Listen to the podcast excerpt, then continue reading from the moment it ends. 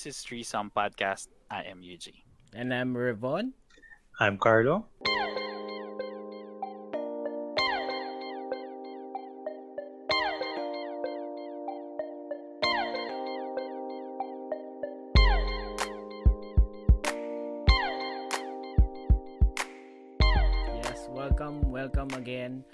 Are Threesome Podcast here on Facebook, YouTube, and Spotify kung saan kinakausap natin ng fellow Filipinos para makapag-share ng stories, experience, learnings, and knowledge. Dito yan ngayon sa episode ng Business and Hobbies with Huge. Yan. So welcome Mhm. na natin ang ating guest, si Mr. J. Aruga. Welcome po, sir. What's up? Kamusta? Oh, Kayong lahat? yes, kumusta? Yan, yan, yan, yan. Kumusta? Hello, hello. Happy appreciate Carlo. Eugene. Yes, yes. Thank you Nice for ano, f- ano, thank you for the time we appreciate it. Pero wait lang ah, sisingit ko lang guys ah kasi meron meron kasi nagpapa-shoutout sa akin. Yung dalawa kong kids. Oh, Hmm. Nanonood yung anak ko eh. So, Yuri and Yara. Thank you. hi. Everybody loves you. Ayan. Konbanwa, matulog na kayo. Yes, Ayan, so yes. sir, Sir Jay, maraming maraming salamat again. Pasensya na po ako. Medyo na... Wa- Wala nang wala nang sir, Nag-sir- Ah, sige, po. sige, Jay. Oo, Jay. Sa sim- mamaya siguro wala na. Sa simula lang, sa simula lang. Ah. Yan. So simulan na natin. Sino ba si Mhm. Mr. Aruga? What's that? What's that? Ah, si, Ah. yun. Sino si Hello. Jay Aruga? Yun, okay. Okay, Ayan, sige. okay. Sino si Jay. Aruga? So, moniker lang to pero hindi ko sasabihin yung tunay kong pangalan dahil ano lang. Naglagay lang ako ng isang level of security para yung mga trolls ma-confuse. So, hindi hindi ko inisip na ano, na ganun ka katindi yung knowledge ng mga trolls para malampasan tong isang level of security na ito. So nag nag-start ako ng ano ng podcast noong 2019. So I host the J Aruga Show. So in Mm. case ah, hindi alam ng mga listeners. So Yeah. nandun sa ano sa ad nyo yung Derek Ramsey lookalike. no, hindi Hindi pinansin nila eh. Joke lang Yung yun. direct sila lookalike eh. Yung podcaster, hindi na nila pinansin eh. Yung nasa ibabaw eh. Yung nasa ibabaw. Linagay ko na yun sa nameplate ko eh. Tsaka sa ano sa mga calling cards yung Derek Ramsey lookalike. So anyway, ah, nag-start ako ng podcasting 2019. Ito yung kainitan nung ano nung election dito sa Philippines, senatorial election. So mga DDS tsaka yung mga Tilawan. So Mm. nagbabangayan sila and medyo na nainis ako sa level ng discourse. Yung umantong tayo sa level ng discourse dito sa bansa natin na parang walang substance. Nag nag titiran lang mga ad hominem attack, yung mga tinitira mo lang yung yung character ng tao. Tapos sometimes may mga fallacies like yung mga red herring, yung mga iniiba yung usapan nainis ako dun sa level of discourse na nag-start ako ng podcast to to try to give parang to help yung mga tao kung paano maayos yung level of discourse. Yung first episode ko is about open mindedness. Mm. So I I try to give Spotify? sa Spotify. ah, so I try to give tips sa mga tao kung paano yung ah, assume that you might be wrong. Yun yung isang tip, for instance. Mm. Always assume that you might be wrong. So, Oh, okay. and yun. ah yun yung first Yun episode. Then the next, Yes. yeah, yung start. The next is about fallacies. So, una mga philosophical stuff eh. Parang, mga, tas, I, I think naggumawa ako ng episode about how to have a civil discourse. So, how how to listen. Una, listen, find middle ground. Tapos, don't be weird. Parang ganun. So, yun. Ano, minsan kasi parang, ano, parang napaka-zilot ng pag-iisip mo. Parang ang weird na, eh, di ba? Parang, parang Hindi napaka-zilot. ka mo na ma-pick up ng iba parang Oo. na may, alam mo yung sinasabi mo pero yung iba hindi ka nila maintindihan. Hindi ka na ma-pick. Hindi ka na maintindihan. Mm. Ah. So, yun. Eventually, Ano naman ang reaction nun? How was the reaction of the people surrounding you? oh, na, na, yung mga first listeners ko, yung mga unang batch of listeners ko talagang na-appreciate nila. Sabi lang, Mm. yung mga natututunan sila. although hindi naman sa akin galing yung mga dinidiscuss ko, parang rinire-regurgitate ko lang naman yung mga natutunan ko dahil mahilig din akong magbasa and may mga napipick up din ako sa all-powerful YouTube. So, inaano ko lang naman. Koleho, Koleho di YouTube. Oo. So, tinatry ko lang i-redirect sa kanila kasi baka mamaya hindi nila sinesearch. Mm. So, yun. Yun yung, yun yung first Ah. year ng The J. Aroga Show. Ah, first year. So, First 2019 to 2020. 2019. Mm. Mm-mm. Tapos, Then 20. ah syempre may mga ibang mga segment ka nang i- ipinasok dyan after Mm-mm. a year. Oo. oo. Kasi dumating sa point na ilig ko rin naman yung mga pop culture. So, rini-review ko yung, let's say, yung Game of Thrones finale. mga ganun, Ayun! Star Wars. Mukhang mahaba-haba ng usapan to. Oo. Oo, ano. So, oh, so kumusta naman yung Sige. ano? sa first reaction. year. Sa first year, di ba? Medyo, As a first year. Oo, medyo, ano yung, yung feeling, katulad namin, ah, mag almost one year pa lang, Mm. yung yung struggle na na dinaanan mo sa pag sa pag-host nung nung podcasting, yung topic, yung yung ideas, ano yung mga nakapagpa-develop sa at saka mas lalo pang nagtuloy-tuloy. ito napansin ko sa ano sa podcasting. Yung first few episodes mo talagang mataas yung listenership. Hmm. Yung yung first, especially yung first episode kasi lahat ng kaibigan mo excited, Suportahan na. supportahan yung endeavor mo. And then normal sa podcasting yung magdi-decline yung ano yung listenership sa mga next episode until sa parang mag-plateau siya na mababa yung ano yung listenership. And ang sometimes may mga kasabayan ako nung 2019 na hindi ko na nakita ngayon. Anong month yan? Anong And- month yan? Ah, April 1 ang ano ko eh. Ah, Hmm. April Fools ang anniversary ng The J. Aruga Show. so, Galing, 2019, no. So parang ano, Mm. no, pag nag-quit ka, oh, parang, di, joke lang yun. Joke lang yun. Na, na, nung, nung tayo nag-start din ako ng podcast, dahil konti pa lang talaga yung nagpa-podcast, inisip ko, Mm. parang, bakit sa Pilipinas, parang mahilig ako makinig ng podcast from sa ibang, ano, from the. US, Mm. uh, sa ibang country. So, idol ko sina Ben Shapiro, sina Jordan Peterson. Ben Shapiro. Ay, grabe mga, iba yung grabe mga topic nila. Oh, ma- pero hindi ako sing intellectual nila, by the way. idol ko lang sila. Mm. And nung time na yon, lagi ko silang pinapakinggan. Kasi sa Philippines ang nagpasimula ng podcast. Sinabi ko kay Mo Twister to eh, nung nag-guest Mm. siya sa podcast ko. And ayaw niyang i-claim na siya yung nagpasimula ng podcast. Ganun siya ka-humble.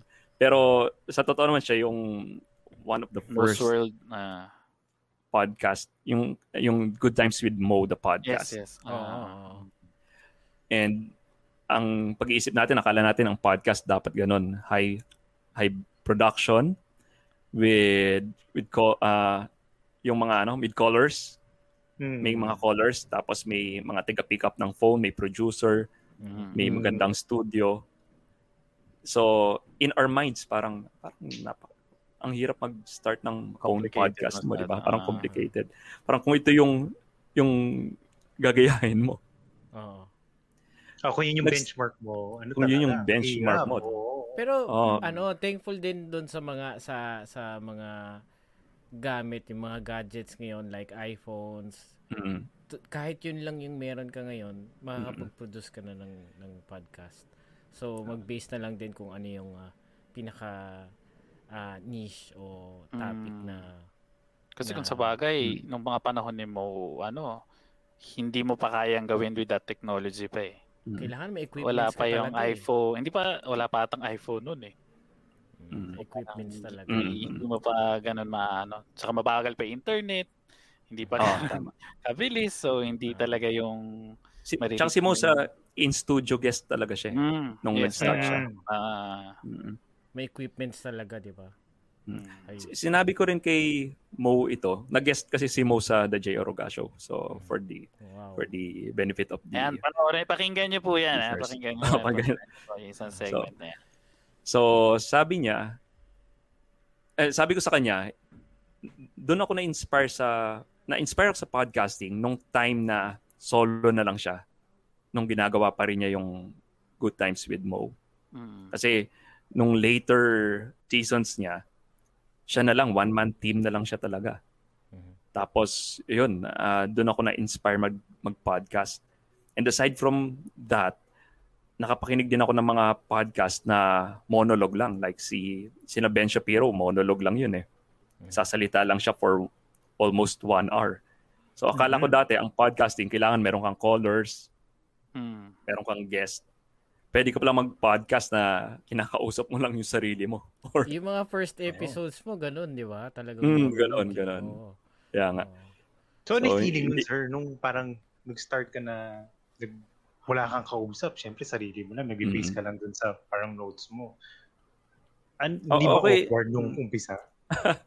Hindi, marami din kasi akong thoughts naman eh. So, Mm, gusto ko lang ding parang ilabas yung mga thoughts Mm. na yan, uh, event. Mm.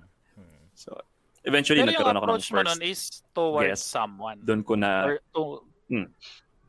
Ah, sorry, sorry, nakat kita. Sige, yeah, go, go, the, go. the listeners, syempre. Eh, okay lang. So, the listeners, towards the listeners. So, yun yung approach ko nun. Mm. And napansin ko rin before na may mga uh, mainstream view at merong non-mainstream view that for me made sense. And yun yung eventually gusto kong i sabihin sa mga listeners, i- i-present sa mga listeners. Mm. And maybe pag-usapan natin yan mamaya ako. Nandiyan yung controversy eh, yung non-mainstream view eh. True, true. Ah, d- ano, based dun sa sa for example yung pinaka main mo na yung about dun sa ano ba yun, yung kay Duterte tsaka yung sa mga ibang tama ba? Ay, eh, yun yung dati. Hindi, actually, hindi ko Ah, naman masyadong naging topic yung Duterte Mm. sa podcast. Siguro konti lang. Oo. Papyaw lang. Pero hindi ko Oo. siya naging main topic. Mm. Because sa season 2, nag, nag, nag narrow down ako eh. Nagkaroon ako ng talagang niche eh. Mm. So, So, ano na ngayon na Ayun. medyo fino-focus mo ngayon na? ah, Oo, si J. so- Aruga, ano bang ano, ano ang niche niya ngayon? okay, okay. Ito na yung niche. Or- Mm. So, hi- hindi yung ano yung Derek Ramsey of the Philippines. So, yun yung false niche ko. So, yung niche ko is conservatism. So, bigla ko naisip to be the first conservative podcast in the Philippines. Kasi nung tinitignan ko yung mga lineup ng mga podcast sa Philippines, nandun yung mga liberal views. ah, Hmm. Mga kwento tungkol sa sexcapades, mga ganon. Yung mga... so, so mga, yung tungkol sa hookup culture, uh, et cetera, et cetera. So, walang conservative podcast. Gaya nung aforementioned nga, si, sina Ben Shapiro, Michael Knowles, sila Andrew Clavan, sila Candice Owens. So, yun yung mga conservative pod, uh, commentators na sinusundan ko sa US. So, sa Philippines, parang wala. Kaya, Yun yung conservative podcast. Paano mo siya Okay. ma-i-explain in a parang easier way? Okay. So, may tinatawag na political compass. So, on the right, nandito yung conservative conservatives. On the left is yung liberals. Then, siguro sa north yung authoritarian, then below are yung mga libertarian. So, ang political compass ko is around conservative libertarian. Pero hindi naman sobrang far right. Uh, medyo centered kasi I recognize na yung left is is necessary para ma-balance yung ano yung society. Neutrality. Now, when I- Mm. Uh, so yung conservative view we kami yung view na ano na yung kahalagahan ng family sa society which is yung nuclear family and yung marriage uh, we we try to to to not redefine marriage as far as we can, as much as we can. So think of it this way, yung conservative view, ika ni G.K. Chesterton, kunwari nasa isang field ka and nakakita ka ng fence sa field na yon, yung conservatives, aaralin niya muna yung kung bakit nakatayo yung fence. Ano yung purpose ng fence na yon bago gibain. So, yun yung ano, yung conservatism. Medyo ina tinatry muna namin sabihin na, teka, wag mo bago natin i-redefine yung marriage, let's know what marriage Mm. is for muna. Mhm. Baka mamaya i-redefine natin ito further. Pero Tapos- okay na pala siya. Oo, okay na pala siya. And nandun yung purpose niya sa society. Ginagawa niya yung main purpose niya. And once ni- ni-redefine natin yung marriage, mamaya hindi na niya nagagawa yung main purpose niya. Nakakalimutan tuloy natin yung main purpose ng marriage. So, yun yung ano, yun yung conservatism. Before natin baguhin ang certain institution, try mo nating pag-aralan. And kami yung voice na nagsabing, ah, wag muna. Mhm. or or wag, totally wag. Ah, wag yung ano yan, wag, wag yung hawakan yan. So, ayun. Yung yung yung left yung yung left which is yung liberals, they they did good things naman. Let's say sa mga sa mga working class, uh, they petitioned na na magkaroon ng good working conditions yung working class. Kasi yung conservatism is like yung order then yung yung left they kaya si Lenny Robredo yung ano yung liberal party siya eh. So ang ang pinaka yung laylayan, yun yung pinaka ano niya, ah, laging nasa battle cry niya, yung mga taong nasa laylayan. So yun yung ano, yun yung pinaglalaban niya. So So yun, I, I hope I'm making sense. So- Oo.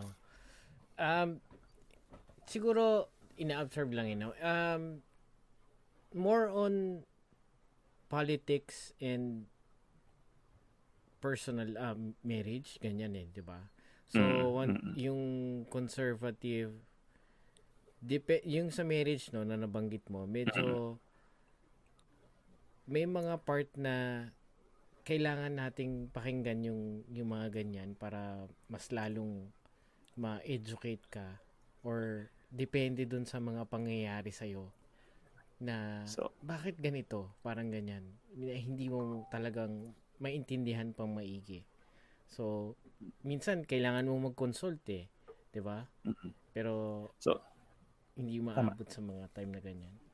Mm. And yun yung sinasabi ko, yung mainstream view ngayon is let's redefine marriage uh, to to include quote unquote same-sex union. Kunwari, that's one. Mm. And let's say yung divorce. And sakto kasi bukas about divorce yung episode kong i-release. So meron akong guest. So sakto. Mhm. And and as a conservative, ang view ko is against ako sa divorce. I think na yung country natin, yung Philippines, not having a divorce is a feature, not a bug ng country. So we are that's my the only we are in the Vatican are the only countries in the world ang walang divorce. Dalawa Oh, lang last country. last the last. uh, last last man standing. And Mm. I would I nandun ako sa side na wag nating gayahin yung ibang bansa kasi divorce has done nothing good sa mga bansang nag-adapt nito. If you look at all the Their studies, history. lahat ng lahat ng studies walang nagsasabi na maganda yung naidulot ng divorce sa society nila. So I'll talk about it with my guest tomorrow once the So yung episode. guest mo is naman released. tomorrow is ah is isa, ano ba siya specialist ba siya sa isang ganito or So yung- paano yeah. nagiging approach ng usapan niyan? So, Magiging Mm, mm, mm. left and right ba kayo or you're in the same page So, or so, so dito we're on the on the same page. Kasi itong Mm. divorce is very sensitive.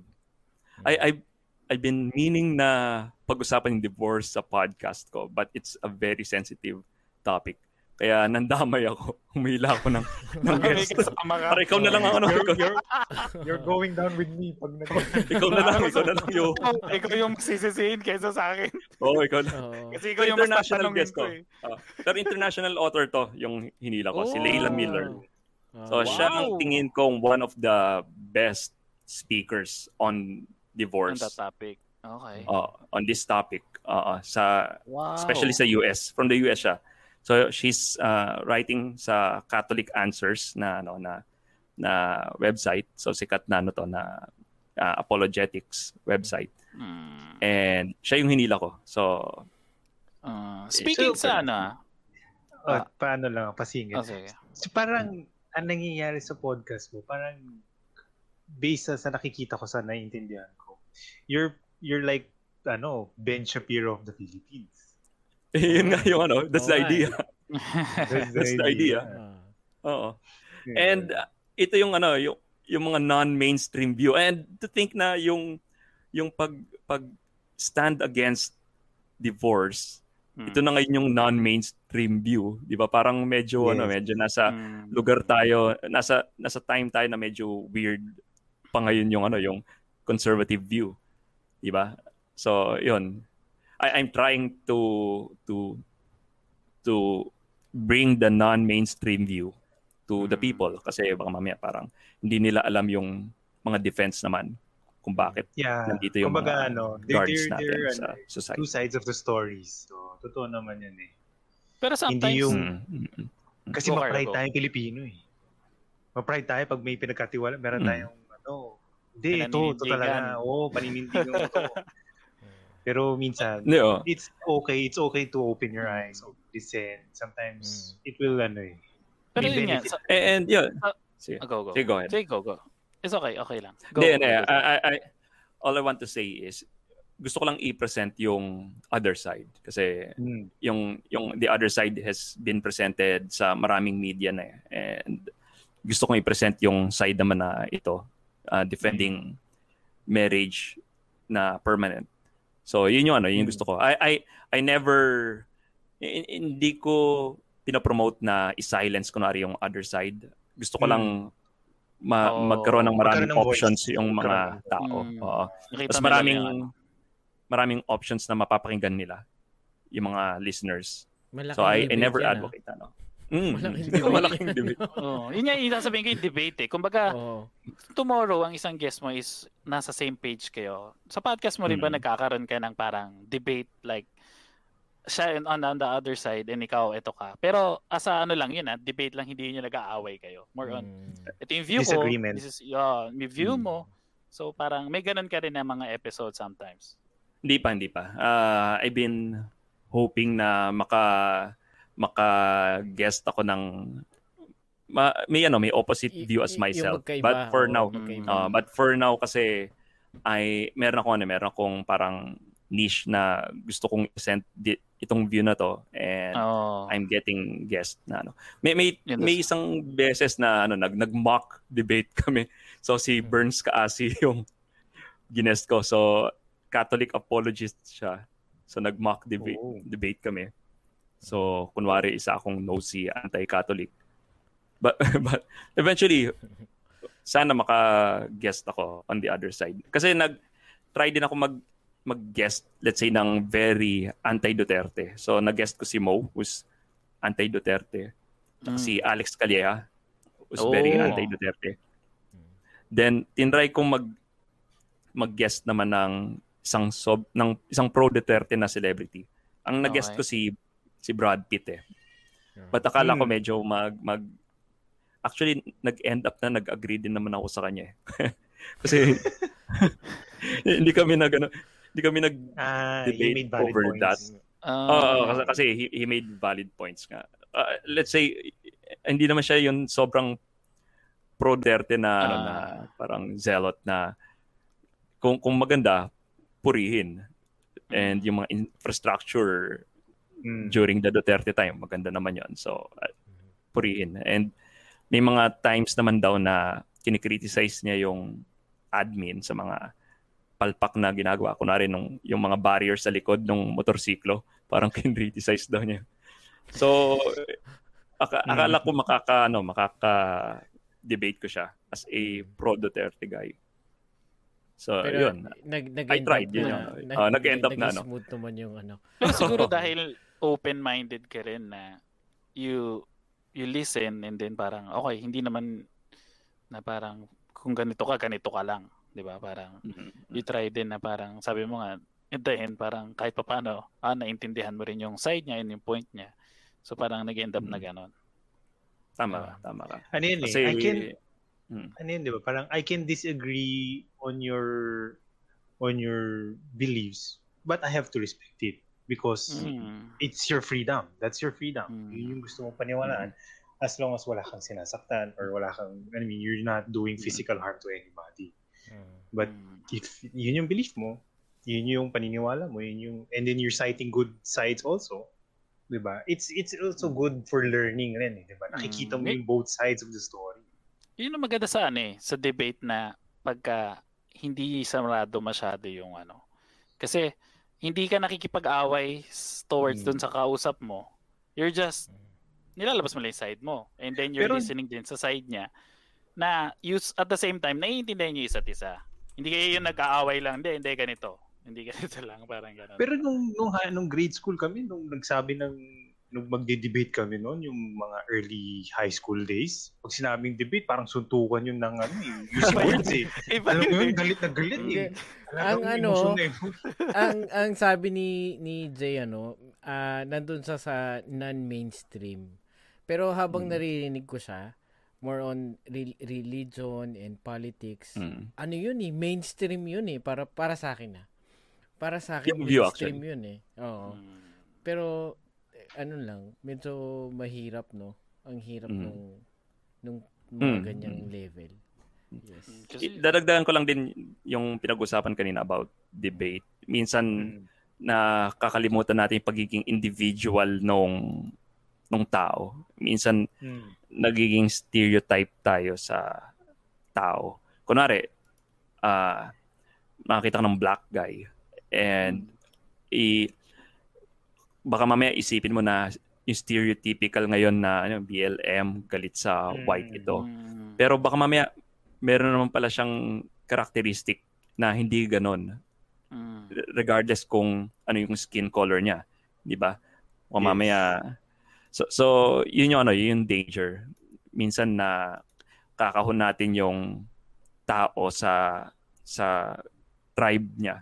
Kaya, kaya siguro yun yung mali ko nung in-invite ko si brother Brad Pitt pala, si Brad Pitt. Brad Di ba, Pitt, no? ah. Brad brother Eli ba nasabi ko kanina? Brad Pitt yung ibig Brad sabihin. Pitt. Brad Pitt. Ah. Okay. So, nung na-invite ko si, kasi parang mino, inaano niya si Brad, Brother Elio, di ba? Brother. Ah. Pinaparody niya. So, Alien, nung invite ko si, so, nung in-invite ko si Brad Pitt, siguro meron akong notion na kung ano ang isang ka-DDS. And yun yung ini-expect ko Mm. from him. And siguro yun yung mali ko sa nung ano nung time na yon. Okay. And nagulat ako na there's a lot na we agree with naman pala. Dahil he's an individual with a set of beliefs outside din sa core ng tribe na akala ko member siya. So, yun. Mm.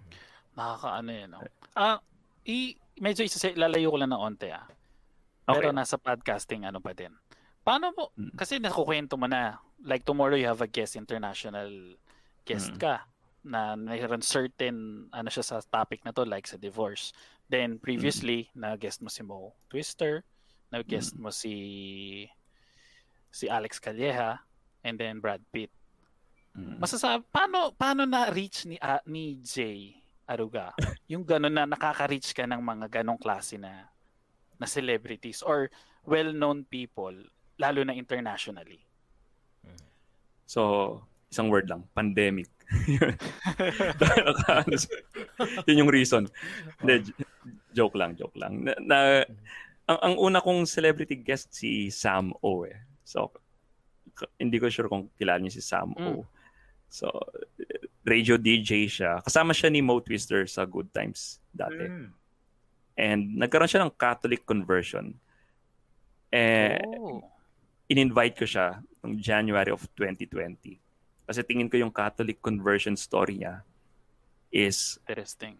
hindi at saka hindi pa ano, tingin ko hindi pa siya nako-cover ng any uh, print media or any media Mm. nung time na yon. And it needs to be heard. Kaya in-invite ko siya. Then after ni Sam O, tuloy-tuloy na kasi nagamit ko yung Sam O episode. Yun yung pinaste ko nung in-invite namin si Hmm. Mo. So may may mga may konting team ako si si guest scout Mino. So hi Mino kung nakikinig ka. Tsaka si producer Ronald. Ayun. Uy. So out, so shout si guest scout Mino, yeah, shout out. So Yes, yes. So, si guest scout Mino, in-invite niya si Mo. Pinaste niya yung Sam O episode. Gulat kami eh. Behind our backs, parang invite niya si Mo. Tapos umuon naman si Mo. Hmm. Tapos kinabahan ako, parang, ay, hindi ako ready for this. Hindi ako ready for this. Ah. Kasi Parang- kilala mo na si Mo noon by that time. Siyempre, kilala Oo, na oo. na hindi, si tsaka Mo dream, noon, ano, dream ko na makausap ko si Mo. eh. Kasi Oh. ah, ako yung ah, tinatawag niya na long time listener. no? long time Oo. listener. Mm. Pero never ako nag first time. Ah, lo- first time, long time yun yung tawag niya. Pero never ako nag first time. Never ako tumawag. Mm. Dahil kinakabahan akong kausapin siya. Tapos, ayun, na, napasubo na. Na-invite na eh. Ah. Y- yun yung, nung ginest ko si Mo, ah nagpe-prepare ako eh. Tinatype ko yung mga questions ko. Nang lalamig na ako eh. Yun yung tipong tinatype ko pa lang yung questions ko nang lalamig na ako. Mhm. Pero... Recorded naman siya, di ba? Recorded. siya. Recorded siya, recorded siya. Mhm. Pero syempre, posible pa rin Mm. mag-go downhill eh, kahit na recorded. Oo. But it turns out na yung episode na yon with Mo Twister, ang isa sa episodes ko na ang dami kong natutunan about podcasting and guesting. May mga na-develop akong techniques when talking to people dun sa episode na yon. So, yun, kung kung may interested, I'll point you guys Yan, to that episode. Yes, of course. So, Yeah, pasimpleng yeah, plug. oh. Mm. Kami, wala kaming Oh, question-question. Wala kaming lista-lista eh. Hindi, Wing. so, Pero panonoorin ka. Puro sinare niyo yan. Sinare, more, more discuss yun. niyo yun. Sa ah, podcast na yan. kami doon. Ah. Sige, Kasi so, si Mo, na. sabi niya sa akin, is talagang nagpre-prepare siya ng script.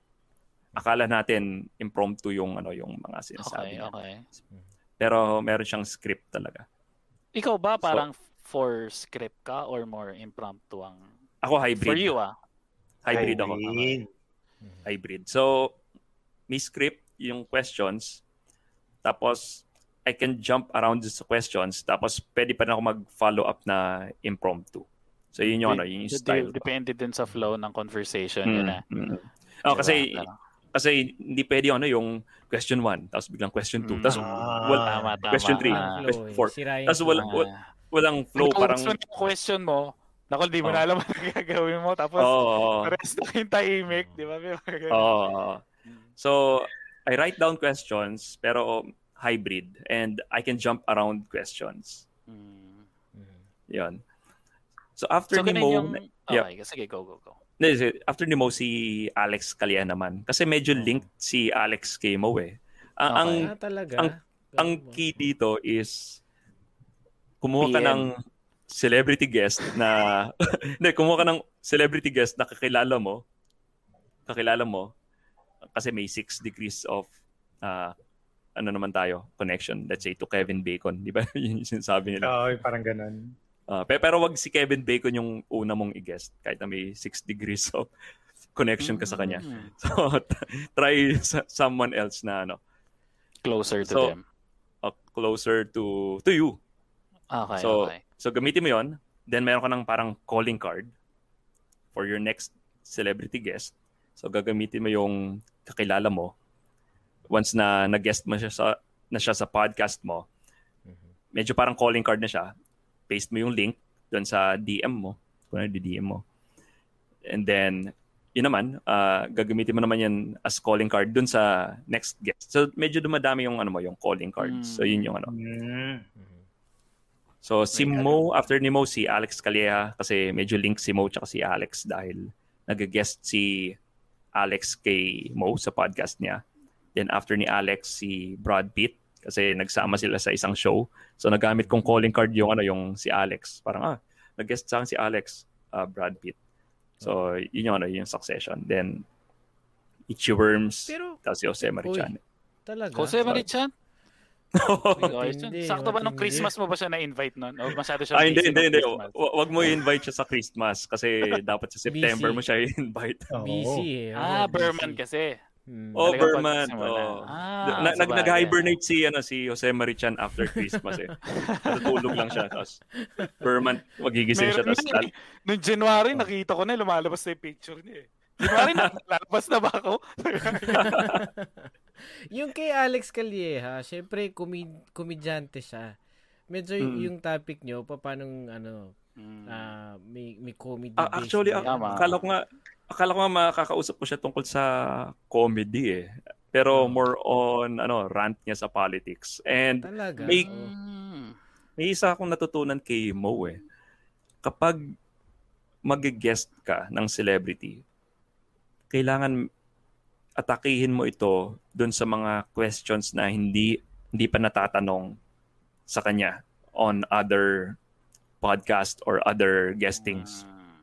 And si Alex nung time na yon, although political siya, makikita mo sa mga social media niya, nagpo-post nagpo-post siya ng mga political comments, Hmm. pero hindi ko pa siya nakitang nag nag all out rant on politics on Mm. other media. Nung time na yon, ewan ko lang ngayon, kasi medyo konti pa lang yung guestings na napakinggan ko nung time na yon. So yun, yun yung ano, yun yung Hmm. kagandahan nung nag-guest sa The J. Aruga Show si Alex Calleja. Pero straight siya eh. Pag na- napapanood Mm. ko siya, straight niyang sasabihin talaga eh. Talagang Mm. on cam pa, may live stream pa siya, straight niyang sasabihin talaga. Na Mm. sabay babanatan niya ulit ng komedyante, sabay Mm. pang, Ah, pang Pero kumusta yung as ikaw? Sabi mo nga yung naging guest mo si si si Mo. mm. Para sa na overwhelm ka ba o ginamit mo yun as a challenge na kaya Ay, ko to, ganyan ganyan. challenging talaga, oh, challenging. And yun yung pinakakinakabahan ako eh, yung ginest ko si Mo. But after that, bukod sa madami akong natutunan kay Mo, medyo yung mga susunod na celebrity guest, Mm. parang breeze na lang sa akin kasi na-overcome ko na yung ano yung parang yung one thing na medyo nag-stand out aside sa marami sa lahat na natutunan mo from him? Ano yung Mm. sasabihin mo na nag-stand out na eto gagamitin ko to palagi? Okay, so may natutunan ako kay Mo na nag-stand out. Ito yung ano, yung kailangan you can hang out with your guest and yun yung medyo kailangang i- parang i-invite mo. Iisipin mo na yung guest mo, kung kung celebrity ito, na tumatay din to. parang gano'n. yung, ano, yun yung kailangang isipin. Parang tao din ito. nakahubad sila Ah. lahat, ganun, parang ganun. oo. So, so, parang tao din to, may, may mga fears and frustrations din to. Ito yung Mm. nag-stand out sa akin kapag Okay. kausap ko yung ano. Eh, yung celebrity guest, medyo inisip ko para same level lang. And Hmm. wag mong papakita na na Okay. parang may inferiority ka or parang masyado mo silang Diyos. Dahil nakakailang din yun sa isang celebrity. Kasi Kung- baka mapi, maano kaya sa questioning yung hindi mo matanong, pero maganda palang Mm. tanong yon hindi mo tuloy matanong na sayang yung opportunity mo bigla, di ba? Parang ganun. Mm-mm. Ayun. So, yun yung nag-stand out sa akin. Kung may celebrity guest, treat him or her as equal. Parang parang nag-uusap lang ng ano, ng normal na tao. Mm. I, I would think na ayaw din nila na ano, na masyado silang linalagay sa pedestal. Kaya ayun. Oo naman. No. Definitely. Yung, yung episodes mo, ah, weekly ba yan or planado talaga by schedule talaga yung mga ah, labas ng mga episodes mo sa Spotify? Yeah, weekly. Mm, yun yung yun yung plan weekly, pero hindi siya ganun ka planado na parang ah okay, uh, magse-set ako ng buong season ko and for this 40 episodes kasi 40 yung episodes ko sa isang season. Ito yung mga topics. Hindi hindi ganun ka ano eh. Kailangan may room for flexibility. Mm. lalo na yung let's say sa news, kailangan yung news fresh, di ba? Mm. Kaya minsan nag nag-hold ako mag-record Oh, ng okay. episode until uh, let's say the week before eh. Okay. Kasi kailangan mag- pag-usapan mo yung news sometimes. and parang parang panis na yung news kung Days masyadong pa lang, advanced. Dapat ma-release mo na ma-release mo na siya, di ba? Mm, mm. Mm. So yun yung ano, yun yung medyo danger kapag Mhm. ah, hindi ka pwede mag-plan ahead too much. Yung sinabi mo na season, kasi hindi ko, parang sa amin, ah, medyo tuloy-tuloy yung ginagawa namin. eh. Is it Oo. better ba na pinuputol mo siya as like that? O di, wala So, namang kaso yun na ano? Wa- Walang rule sa season, by the way. Hindi ko alam actually kung Kasi Sa may mga, podcast ko, anong rule? niyan eh, di ba? May mga season Mm-mm. 4 episode ganito na. Oo, oo, oo. Kumbaga, sa amin, as of now, sinegment namin pero tuloy-tuloy. Wala nang, oo. Wala Ako namang feel- hindi ako, na namin. Parang per year. Honest opinion, seasons kasi, ang seasons is usually sa TV and broadcasting yan. Dahil Mm. may mga kontrata yung crew, may kontrata yung mga artista, may mga kontrata yung mga director. Kaya kailangan naka-ayos yun by season. Mm. Pero for podcasting naman, unless, siguro nilalagay lang nila na season para because some of them naman will work until a certain amount of time and then they'll have to have a break. Mm. And then, start ka nang ng bago. So, mawawala ka ng, let's say, a month or so, family time, bakasyon, and then, season 2 ka na. Season 3. Yun yung, usually, yun yung Parang concept breaker. for seasoning. Parang breaker. Oo, breaker mo yung podcast. Mm. Walang rule sa season sa podcasting. I think as far as I know. Pero ako ang ginawa ko lang na na cut off is per year Mm. para madaling tandaan. Another So season. kung, kung season 3 ako ngayon which is nasa season 3 talaga ako Third ngayon. Mm. Alam kong third year ko na ito Mm. doing the podcast. So, so yun Joe yung Rogan, pinili walang ko. season, season eh. Episode Mm. 2000 One. something. Oo. So, ayun. Oo nga, wala nga, wala nga season season. So, Mm. so iba-iba rin, iba-iba rin. Sa, sa akin yun yung pinili ko. So, per year Ah. yung cut off. Tapos, Mm. ah meron akong break. Para may break. Then, nakaka, nakaka, may breather ka. So, yun yung ano, Mm. yung kagandahan ng Ah. may season break. Mm. And ang kagandahan din ng may season season, may reason kang i-hype naman yung next season, actually. Mm. Parang season 4. Parang ganun. Ah. So, i-hype mo and pwede mong advertise leading to that new season. Yun yung ano, yun yung Oh. Pwede, no? from a Tayo, marketing no? standpoint. Season podcast, season 2. Kami pa rin. From- by by 2020 na uso kasi yung ah, sinamahan yung podcast ng video. So, Mm. Oo ano nga eh, naman kasi yung parang masasabi dati, mo? Ano yung Dati masasabi mo talaga, naman sa podcasting na may video? Katulad Oo. nitong nangyayari ngayon. Oo. Eh, maganda yon actually. Mhm. And kung re-release sa YouTube yung ano yung video, eventually kailangan mong mag-release ng video kung gusto mong maging marketable yung podcast mo.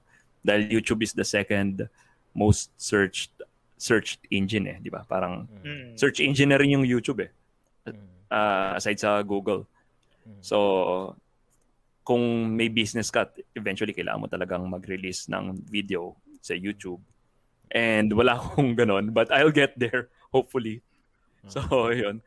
Eh, eh, ano, ah, ang masasabi ko lang yung pag, actually yung tanong na yun, kung kailan ka mag-YouTube, parang ka-level na yan ng ano, nung, parang, kunwari, single ka, kailan, kailan ka magkaka-girlfriend, di ba? Parang, sa ating mga, hirap sa, eh, sa aming, no? sa aming mga hirap audio-only podcasters, yun yung katumbas na yan. Parang, kailan, kailan ka mag-YouTube? Parang, or kung may girlfriend ka na, kailan kayo Kasi- kakasal? Actually, yan nga yung sinasabi mo eh, di ba? Kailan ka mag-YouTube kung nagpa-podcast ka? Which is, napag-usapan namin before, na sa podcasting, which is, wala masyadong, aside sa Spotify, wala masyado yung platform na para mapanood or ma-release yung mga ganyang klaseng ano eh, di ba? So, more on Spotify lang. Pero hindi naman siya ganun well-known sa atin sa Pilipinas. Mm. So, parang ang hirap. So, ang gagawin mo tuloy, Mm. mag-Facebook live ka or yun nga, sa Spotify. Sa YouTube naman, parang hindi naman ganun din pakaano. Mm. So, parang ang hirap. Hindi mo, walang, walang specific na may mga video Mm. podcasting na pwede kang, ito pag sinabi mo ganito, ah, dito ka pupunta. Sa YouTube kasi more on video content, uploaded videos na ano talaga, di ba? Mm. Lalo na nung 2019. Actually, ang ang challenge nung 2019 nung nag-start ako is kailangan ma in, bukod sa kailangan mong invite yung tao makinig sa podcast mo, kailangan ma-invite mo sila mag-install ng Spotify sa mga phones Ah. nila. Yeah. Dahil hindi ganun ka Yes. Palasak yung Spotify. Oo. So may Mm. dalawang step pa. So una, Mm. kailangan, kailangan ah, mag-install sa ng mga tao. Which is ayaw ng mga Ayaw. tao na ayoko na. Eh, ano pa, pipindutin ko pa to. Gagawa na naman ako. Ang dami ko ng account. Oo. That- Mahirap, ko, mahirap sige. kasi. I, gagawa pa ako Oo. email. Ayoko na nga. Pag step 1 lang, step 2, ayoko na. Napagod na step ako. 2 naman. So, so, kailangan yung barrier na yun malampasan mo eh. Mm. And ang kagandahan nun is, ang, ang kagandahan ng maraming podcasters ngayon, medyo may katulong ka na ma-overcome yung barrier na yun. Kasi nung pandemic, doon naglabasan yung mga other podcasters. Oo. So, napupunta na sa sa mga tao yung ano yung yung idea na there's such a thing as podcast. way back pa, Yung ano, way yung back grupo pa. yung yung grupo ni ano, ni Michael Yeha, meron silang podcast, 'di ba? Yung ano, Cool Cool Pals. Ni- ni Alex Calleja. Alex Oh, Calleja. Alex, oh, sorry. Ah, sa Ah. Comedy Manila. Oh, tama, Yes, tama. yes. Comedy ah. Manila, yun. Ah, Ayun, malakas cool din eh, no? Malakas. Mm, malakas yun. Pals. Mm. Yung way back pa, ang walang Spotify, hindi rin siya ganun kalakas pa. Hindi rin siya rinig pa sa, sa lalo sa Pilipinas. Ang way mo is magka- magtayo ng website mo mismo. Sariling Mm. website. Which is, mahirap din. Kailangan mo rin Magastos. gumastos pa. Oo. Mm. Oo, oo. Tama, tama. Ah, actually, before nga pala ng Spotify, Apple pala yung ano yung pinaka doon nang galing yung Ah. podcast, 'di ba? So, Ah. kaya nga pod eh, 'di ba? Sa iPod, Mm. parang ganun. So, Apple yung pinaka parang dominant sa podcast. Mm. And syempre hindi naman lahat Apple yung Tinadownload mo pa. oh, yung Download mo device. pa. Oo. Mm. Oh, the-download mo pa, tama. So, Mm. yun yung ano, yun yung mga beginnings ng podcasting. Mm. So, ayun, medyo mahirap nung struggle is real. 2019. Pero may plans ka, may plans kang ah, pumasok dito sa Facebook, sa YouTube, in other platforms. Platforms. Oo. Eventually, oh, uh, parang yun ano, yun yung kailangan eh. Para mag-grow, di ba? Pero So, nakita mo ba yung yeah. sarili mo noon na when you were starting na na tatagal ka ng until now? Ah, Oo nga eh. Di, di ko alam ha. Parang, hindi, hindi ko nga na-imagine na mag, mag-video someday eh. Although hindi pa na ako nag-video pero Mm. oh, eh, tama. May, may worry nun. Baka mamaya maubusan ako ng pag-uusapan. So, Mm, idea, Pero- ano bang sasabihin mo na up until now. Oh. And Nung, nung nagkaroon na lang ako ng, kumbaga, pinaglalaban, quote-unquote pinaglalaban na, ano, na conservatism, conservative values to take back the culture. Hashtag Hmm. take back the culture.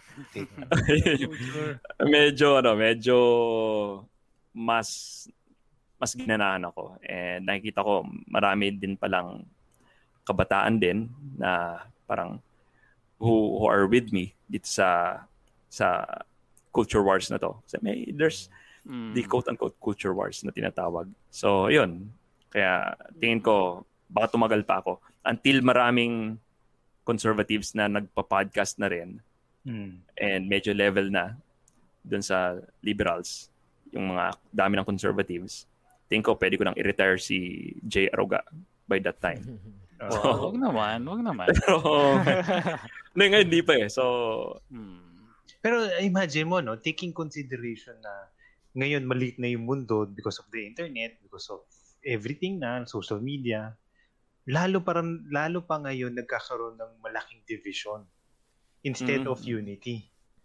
mm, Kasi Kasi nagkakaroon na ng nagkakaboses na. Nagkakaboses sa lahat ng nagkakaboses, tao. ah. nagkaka-identity yung mga ibang grupo, Mm. nagkakaroon sila ng ano, no? Shout out sa Mm. mga flat earthers. Doon na ba tayo pupunta ngayon? Doon na ba tayo pupunta? Hindi tayo ganun, hindi tayo yari ka, yari ka. Pinag-usapan Ah, ko yun meron- actually sa unang episode yung flat earth. Talaga? Oo, nabanggit. nabanggit eh. Sa open-minded episode. Mm. Si. Jay, meron akong napakinggan na bago naging Catholic, before pa doon, Mm. may, may binanggit kang ganyan eh. Ano nga ang tawag doon? Before ka Ah, nag, nag-Catholic. Oh, nag- naging atheist ako before. Atheist ako Oh. ah, nung ano nung nung college, nung college. So merong Anong Catholic conversion college? story. Engineering. So Oh, okay. Ah, Oh. electronics, So, electronics engineering. So yun, yun yung course ko sa UST. So, Wow. of all of Shout all schools Matapang na matapang yung timpla, no? Engineering, electronics, tapos UST. Oh. Wala UST. So, of all schools uh, doon doon ako naging atheist sa ano sa, sa Hmm. University of Santo Santo Tomas. Tomas. So Catholic Oo, eh. University. yan. Was it a, So- ano ba yun? Pwede ba natin pag-usapan yan? Oh, okay lang, okay lang. Oh. Ano yun? Uh, Bata. 1996. Kailan, kailan, kailan yun namulat sa'yo? Uh, 1996 ako pumasok sa College UST. talaga. College talaga. Pe- pero before nun, feeling ko merong ano eh, nag na lead into my atheism. Kasi mahilig akong makinig sa Philosophy. this rock, sa rock music. Oh! Oh, may banda, di ba? So, May banda. May siya banda eh. ako, oh, may banda ako noon. Eh, Mm. hindi ko naman sinasabi na satanic or um, atheist yung mga karamihan sa rockers. But let's say John Lennon may kanta siya yung God. Tapos may God yung title ng, ng kanta ni John Lennon. Tapos may lyrics doon parang Don't believe in Jesus. So, kinabahan ako noon nung bata ako eh. Oh. Kasi ano, before no ano ng UST galing din ako sa Catholic High School. Kinabahan ako noon. Pero pero nung time na yon, unti-unti akong nadidesensitize eh. Let's say, nakikinig ako ng Black Sabbath, meron silang NIB. So, meron, my name is Lucifer. mga malandemonyong Oh. kanta. Oh. And unti-unti akong nadidesensitize nung mga music na pinapakinggan ko. At the same time, yung mga tao sa paligid ko, mahilig sa porn, para ganon. Oh. So, na, medyo predisposed ako to pa, pa- hindi hindi ko sinasabi ano, masasama yung atheist, pero ah, nung naging atheist ako nung time na yun, parang kinwestiyon ko na lang yung existence ni God. Parang ba, bakit nga ba ako naniniwala kay God? Ah, kasi ito yung sabi ng school, ito yung sabi ng parents ko. Mm. Tapos parang ah, yun, yun, yun, yun yung time na yun. May, may na-realize 1996. ka. Naalala ko pa. Ah, so, yun yung time na yun. Ano And ba yun? 18... Parang- No. Parang siyempre, pag interested ka sa isang topic, more on Mm. nagtatanong ka eh, di ba? Nandun Mm, yung mga questions eh. So, hindi Mm. dahil siguro dahil nare-realize mo, ito, ganito. So, medyo nagko-question ka, nagkakaroon ka ng Tama. doubts. Tama, Diba? nag- nagkaroon ako ng doubts. So, But hindi siya dahil sinasabi mo na parang hindi ko talaga totally pinaniniwalaan. Ewan ka, opinion ko lang to. Hindi ko totally pinaniniwalaan. Pero, ando dun yung mga questions na gusto ko malaman. So, hindi ako ganun talagang medyo nagniniwala. Parang Mm. ganun. And to be fair, hindi ko nabigyan ng ano ng fighting chance din yung previous belief ko. Let's, let's say yung ah, Catholic faith ko or yung yung theism. Kasi wala namang wala, wala pang masyadong internet nung time na yon. Mm. Unlike right now, kung may tanong ka, search mo lang sa Google. Nandun na yung counter arguments. Arguments tsaka yung counter arguments ng lahat ng ano, paniniwala mo. So mamimili ka na lang kung ano yung mas mabigat sa dalawa. Nung time na yun, wala akong masyadong nababasa pa na counter arguments. Kailangan pumunta ka ng library para at hanapin mo Wow. dun sa sa catalog ng books ano Dewey Decimal System. So ilang ilang years 'yan eh, bago bago ka bumalik o It took me 18 years, 18 years 18 bago ako mag-revert. Oh, so nasa 18 years. nakagraduate na ako ng college tapos nagwo-work na ako sa company na pinagtatrabahuan ko. Hmm. So it took me 18 years. Oo. I I na, may made naalala, an ep- Yeah, sige. May naalala kong quote eh. Parang ano yun, um, faith is a blessing that I haven't received yet. Hmm. May nagsabi nun eh, bakit kini-question niya, bakit hindi ka naniniwala kay God? Or bakit gano? Parang ganyan. Kasi, syempre, dapat sa faith, ano yan eh, ikaw yung mismong makakaranas eh. Mm. To, to, to explain it to yourself. Tama. Hindi Hmm. yung kwento lang nila, kwento lang nila, at maniwala. O sinabi lang na ito dapat mong gawin. Mm. Diba? Eh, And eventually, gumawa ko ng episode about reasonable faith. Kasi sometimes yung mga theist, ang may maling description ng faith eh. Ah, ito yung maling description, believing without proof. Mm. Mali mali ito eh. Hindi hindi ito hindi, ito Hindi, faith. oh. Hindi ito faith. Ano to parang ito yung blind faith talaga. Kasi Oo. yung, let's say yung faith ng Christians versus faith ng paniniwala sa mga anito, kunwari, yung mga Mm. anito, Mm. mas may reason yung ano yung yung faith sa Christianity eh kaysa sa anito. And mas nagwe-weigh yung mas nagwe-weigh yung ano yung faith dito sa Christianity. Para yung ano eh para yung kapag sinabi ko na mag sumakay ka dito sa ano sa homemade hang glider ko parang ganun have faith parang Siyempre, wala kang faith doon dahil medyo parang ano ba ito homemade hang glider lang Mm. Kesa dun sa ano, parang sumakay ka dito sa eroplano ko. Mm. Parang ganun.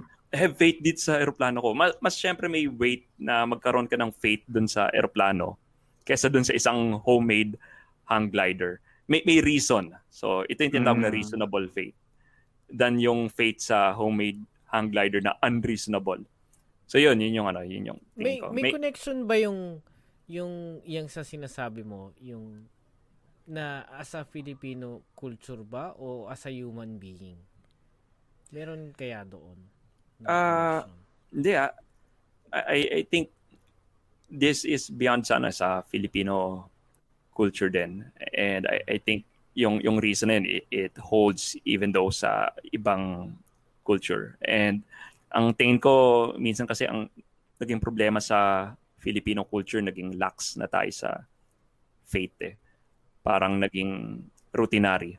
Kung ano yung pagsisimba, naging routine. And hindi na, yung, ay, hindi ko sure kung ano yung faith nyo, pero yung kinalakihan ng mga taong nananampalataya, hindi na nila alam kung bakit nila pinaniniwalaan ito uh, up until now. So yun yung yun yung kulang. Parang hindi na nila alam yung reason for their faith. And tingin ko yun yung Hmm. dapat na ano tinuturo ng mga magulang sa Oo. mga kids. Pero Oo, Siyempre, kasi sabi, meron, sorry, huge. Pero Hmm. kasi syempre, meron tayong may mga families na pag nagpalaki sila or when they, ano, when they talk about faith, lalo na sa children nila, is more on scare tactic pa. Hindi yung, Oo nga. Di ba? Sige, galit si Lord, galit si Lord. Oo. Oh, Parang boogeyman si. Lord, no? Parang Saka hindi yung all routine forgiving eh. Saka yung routine din, nag- nagiging routine. Minsan yung routine. Oo. And, pe- pero yung reason for that routine, uh, okay lang yung routine actually, pero minsan nawawala yung reason eh, natatabunan. And babalik tayo dun sa lahat ng mga pinaglalaban sa conservatism, like yung marriage, parang bakit nga ba may marriage? Or bakit nga ba may lalaki at may babae? At bakit hindi pwedeng maging lalaki ang babae o maging babae ang lalaki? So, yun yung ano, yun yung mga basics na minsan mga dumb questions nga pero kailangan balikan mo yung dumb questions mm, para malaman mo yung mga whys. speaking ng mga questions, ah, sa ngayong, different, almost 2019 hanggang until now, nakaka-receive ka ng mga questions siguro from your listeners. Hmm. So, ano yung para sa yung best and worst questions na na-receive mo sa mga guests? O Ano- guests ano ay ba- sa mga listeners. Sa, Sa mga, mga listeners. oh. So, ano ba? Na, nag-iipon ako ng ano, ng mga... Actually, recent lang nitong season 3 ako na gano'n, na nag-start ng, ano, ng open, let's say, open mailbag ng mga questions sa listeners. Kaya hindi hindi pa talaga ako masyadong nag ano, nag-explore and isang segment pa lang yung napagbigyan ko na sumagot ako sa listener eh. Yung tungkol sa ano sa sa ano democratic socialism ng Nordic countries kunwari. So Mm. kaya kaya wala pa akong ano, wala is, isang beses pala pa lang ako sumagot sa question ng listeners. Actually, in the past medyo may mga questions din ng listeners na sinagot pala ako. Sorry, biglang ano It's on the fly. okay. eh. Eh, kasi Oh. matagal na rin eh. Ang dami. Oh, matagal na. Oh, may mga So, may mga in-entertain mga na ano lang, nagsa-stand out sa'yo Ku- Kunwari, na. kunwari, ito, ito. Ito yung lagi kong nadidinig na na yung mga Pilipino daw ay mahilig mag ano, mag magpaka-employed while mga Chinese mentality is ah business ang iniisip. Parang ganoon, di ba? Na narinig niyo tong meme, na, na nakikita niyo tong meme na to, di ba? Yes. So may nagtanong sa akin na listener tungkol doon. So para para sa akin parang, parang medyo unfair naman na comparison 'yan. Hindi naman hindi naman Pilipino ang nagpauso ng uh, 9 to 5 jobs eh, di ba? Parang yung 9 to 5 jobs naman, yung pagiging employed, nandun naman yan all around the world, di ba? And mm. may mga Chinese din naman na nagtatrabaho ng 9 to 5 jobs. Let's say yung sa mga Pogo, di ba? Parang mga Chinese yon And yung mga Chinese din, hindi naman sila yung nagpauso ng business. Meron din namang mga nagbi-business na Pinoy. So, medyo unfair na na, na comparison. So, Tsaka hindi, hindi pwede lahat nagninegosyo na. Wala, oh, wala namang... Yun din, no? Yun din. Oh. Kaya nga. Oh. So, inan, kung, kung gagawin mong ideal scenario yun, lahat nagninegosyo, medyo wala, wala kang makukuhang tauhan. yes, so... Mag, mag so, na, na lang kayong lahat doon. Kamustahin ko oh. lang yung mga nag, ano, nag-drop by sa chat natin. Mm. Yes, yes. Uh, Ana Ana Budich, Bu Budis, ano ba yan? Hello. Say, Hello. Fire natin yan, taga Japan yan eh. Yes, and humor, humor me, Joy. Hello. Hello, drop Hi. Oh. Kamusta, kamusta? Na. Kamusta, Joy Rice? 30 mm. minutes ago pa yan. Yung, Ay, oh, miss ka na namin. Hindi natin alam kung oh. nandyan pa sa... Ikain mo na lang kami ng chocolate. Mm. And Paulo Paulino. Oy, yun. Yan. Kumusta, kumusta? Champion shooter yes. yan. Oh. Ah, panoorin niyo sa mga previous episode natin yung champion shooter. Uh, tuturo niya sa iyo yung ano, tuturo niya yung guidelines of how to properly handle a gun. Yeah. Kayo, marunong kayo handle ng gun? Hindi. Isa lang ako magaling i-handle eh. Ano? Sa, Stress. Sana ba gun? Kala mo, ano sabihin ko. Oo. Eh, oh, nga, mga utak Ayan. Oh, syempre, podcasting. Besides sa podcasting, medyo anuhan naman natin. Pwede na ba yan, huge, Carlo? Medyo, go, go, go. Hindi, ano sige, ba ano, balikan natin mamaya pagka ano. Oo. Pero go.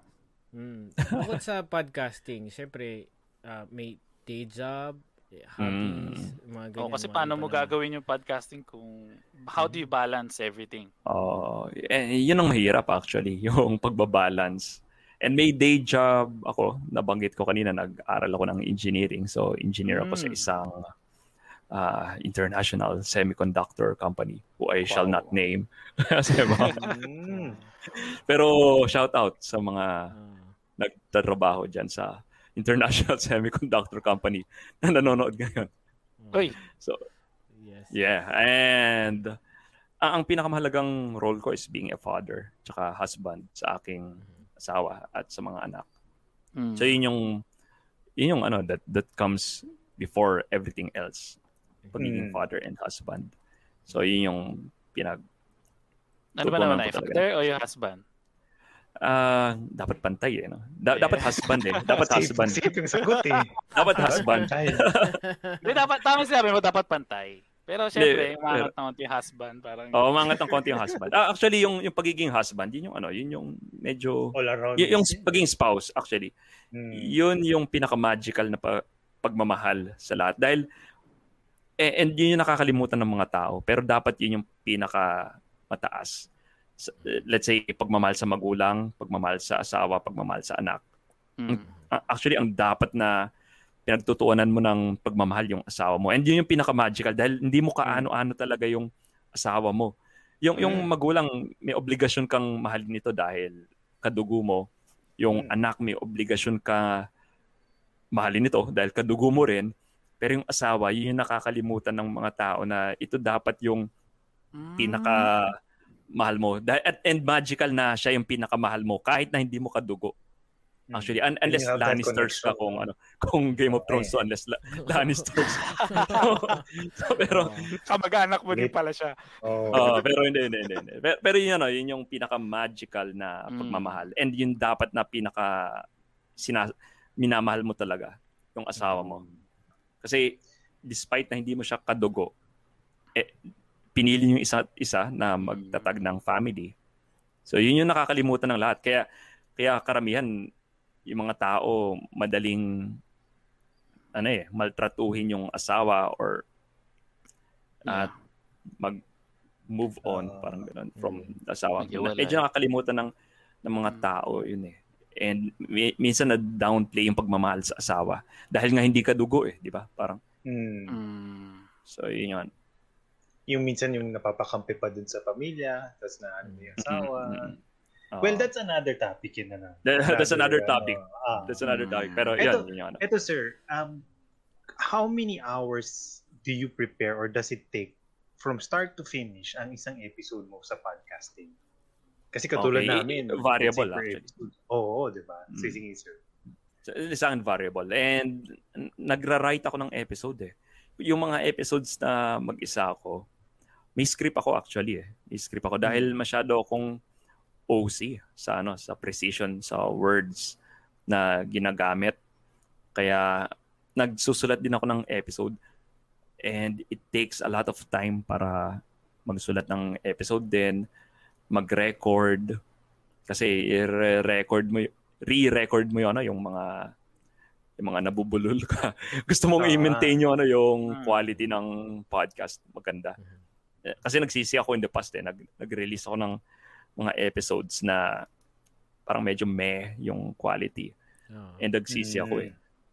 Kasi pagdating sa podcasting episodes, inisip ko yung ano yung si Babe Ruth. Sinasabi ni Babe Ruth dati, yung nag, nag, naglalaro siya ng baseball as if yung isang batang nanonood sa stands is yung first time niyang mapapanood si Mm. Babe Ruth.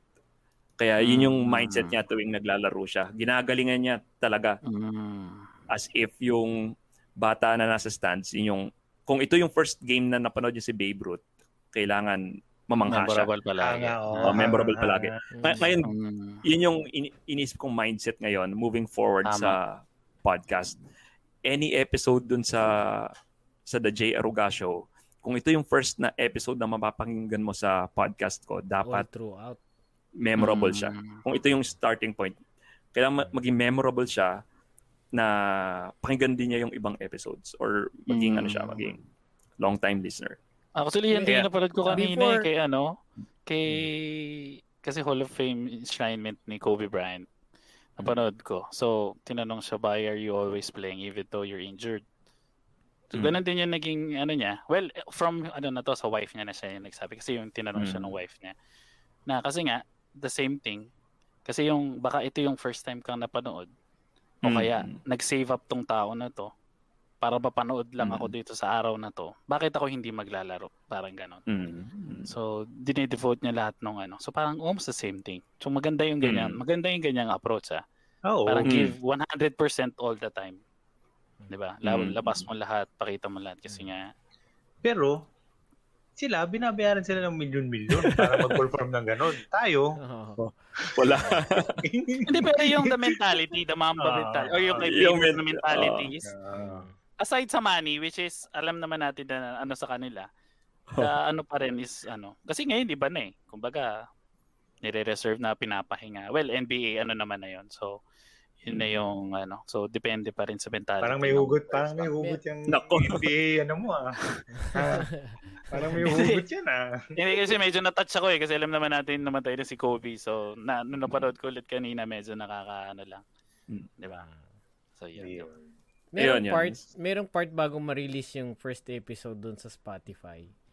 Yung first episode, sobrang tagal. Ang tagal-tagal ko na siyang inaayos. Ayaw Sa atin ba? Sa atin? Sa atin? oo. Okay. Oo. Ayaw ko siyang pakawalan talaga. Gusto Nalaglag ko na. maayos na maayos siya. Na, alam mo yun, Mm. hanggang sige na ilabas na natin o sige bigla kung, kung ano na yung dito natin na na Ah. na produce natin sa ano as is na lang na lumalabas sa Spotify pero sana kung merong pang time at kakayanin pa namin mas maayos pa sana anyway medyo Mm. mahirap din kasi yung time eh no Mm. Oo. Mm. Kasi let's say back tama. to back, back to back Mm. episodes kami pag nag-take kami. So Mm. that's almost four hours of editing, you know, i-scan mo yung buong episode, tatanggalin mo Mm. yung mga pangit. And then usually, Tama. ang basic basic corrections lang na ginagawa namin is we normalize the audio. So yung peaks are all the same most of the time. Peaks are all the same para maganda yung quality lang sa labas. Kayo sir, ano yung post-processing? Hindi, ganun lang din. Uh, ninonormalize ko yung audio. And actually halos kasi ako, Yun ako yung ano yung kapag nagre-record ako halos konti na lang yung edits.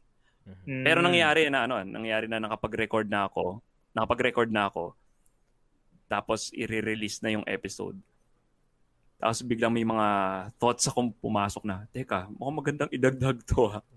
So i Record parang i-record ko in between ng ano nung nung recorded na. Parang i- ipapasok ko siya doon. So ika-cut ko then magre-record ako in between tapos record ulit. Pero sometimes ang nagiging problema doon is iba yung ambience na ngayon sa ano sa Yes. Mm, pre-recorded Tama, tama. episode. So halata na hindi- na kinat ah. ko. Kasi Oh, kasi Kasi kasi, ano ko studio mobile eh. ako mag ano mag Hmm. Mm. mm mm Mobile ako mag-record eh kung saan ako abutan. So sometimes nasa Cavite ako. Taga Cavite din ako tapos mi- minsan nasa Bulacan ako. So dalawang lugar ako eh. Tapos yung dalawang lugar na yon magkaiba yung ano yung yung reverb Acoustics. nung kwarto. Mm. O, yung acoustics. Kaya halata na, na, parang pinasok ko yung ano yung Hmm. recorded na Oo. episode. Kahit yung yung hum, yung hiss nung background, man, Oo, yung mga hiss. Tama. biglang Nakukuha ng mic. lolo. eh. Hmm. Oo, and Siguro, minsan minsan sa nakikinig, ano to? Parang nasa loob ng toilet na. Kap- kapag naka-earphones halata, kapag naka-earphones. Ah. Pero Mm. kapag pinapanggan mo sa kotse, mukhang hindi naman ganun kahalata. Ah, hindi naman, hindi naman. Ah, Ako meron akong question sa guesting naman. If you Okay. have parang you can invite anyone. Anyone talaga. mm. Who would you ano invite? And then what will be the first question na itatanong mo sa kanya? Okay, si si ang dream guest ko talaga si Mo Twister pero na, nag nag natu, nagkato, nagkatotoo na 'yon. Ang, ang next na dream guest ko is si Dr. Jordan Peterson. So ito medyo imposible to, talagang dream lang to. Hindi hindi hindi ko sure kung kilala niyo siya. Canadian ah, psychologist siya. Sikat siya ngayon dahil sa kanyang aklat na 12 Rules for Life. And uh, ano ba 12 tatanong rules ko? of ano, light? Sa Life? 12 Life. Rules for Life. Uh, maganda yan, Life, maganda yan. Okay. Ah, maganda yan. Ah, basahin niyo yung libro na yan sa mga audience ng Threesome Podcast. So basahin niyo yung libro na yan. 12 Rules for Life. So, ano ba tatanong ko sa kanya? Ah, ah, tatanungin ko lang siya kung bakit ang talino mo? Parang gano'n. ano maging kasing talino? How to be you Oo. po. Parang gano'n. Oo. Ay, ang talino niya, actually. Siya yung, ano, siya yung idol ko. Mm. Mm, Jordan Peter, Dr. Jordan. Dr. Jordan B. Peterson. ah search niya. Peterson. Iba yon iba yon Alam mo yung siya yung kahit gigil na gigil ka na sa paniniwala mo. Tapos pag binato mo Mm. sa kanya yun, he has Mm. a point to say and he can deliberately sobrang intellectual and magigets mo Mm. na magigets mo pag pag hindi mo na gets ibang klaseng tao ka na pwede ka na siguro ilubog Hindi, magigets mo actually. Oo. pero di ba ganun ka ano siya Oo. is he Siya- ano siya ano ba siya um, Kilala mo rin ba siya, Carlo? yes Oh. mga ka-level niya na yan ni Isa ka rin ano palang to, Ben Shapiro. intellectual na tao, no? Ah, kasama siya doon sa inter- Hindi kasama na, siya doon sa ano, hindi. Oo. Hindi, ano lang, ay nagkakaroon lang ako ng interest sa mga how they they handle situations, especially um, conversate conversations. Kasi Mm. there's always a way to explain something. Mm. And then And the way na tama, explain niya, the way they explains it, it's sobrang clear, sobrang crisp, and sobrang Mm. precise. Hmm. Mm. Mm. Yun. Ayun. And siya yung isa sa inspiration ko, nabanggit ko si Ben Shapiro kanina. Kasi meron yung tinatawag na intellectual dark web sa Mm. US. Intellectual Oh. dark web. Oh, bago pauso nila yun eh. Bagong pauso nila yon Kasama si Sam Harris, Mm. Brett and uh, Eric Weinstein.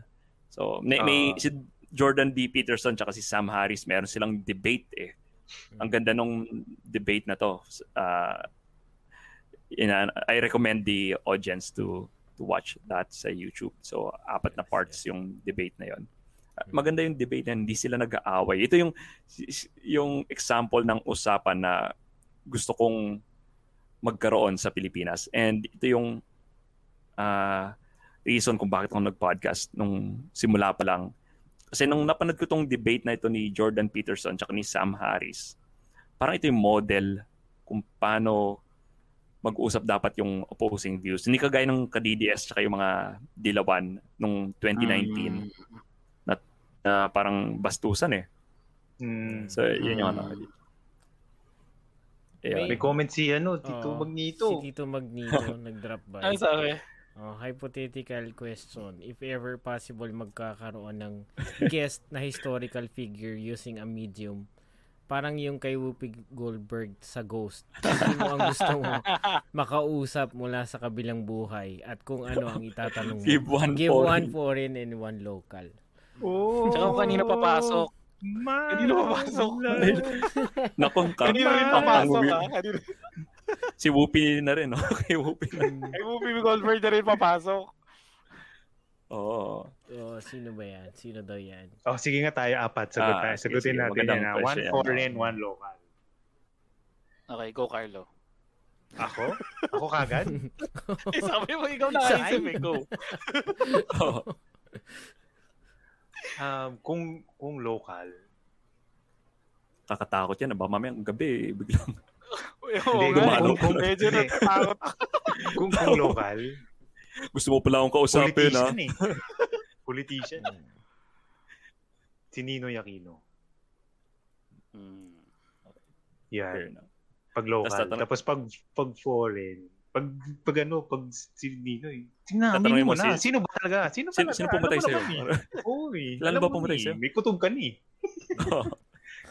so foreign. So foreign patay na, no? Si ano? It's either si oh. Einstein or si ano, Hopkins. Mm. Si, si, sino? Hopkins? Anthony Hopkins? Boy pa yan. Ay, no. Sorry. Si, ano, si... Pinatay mo si Anthony Hopkins. Yung, yung may, ano... Sabi mo? Yung naka-wheelchair. si, uh, ah, si Stephen Hawking. Uh, Stephen Hawking. Stephen Hawking. Okay. Si... Hawking, ah. Oh, si Jay Yan.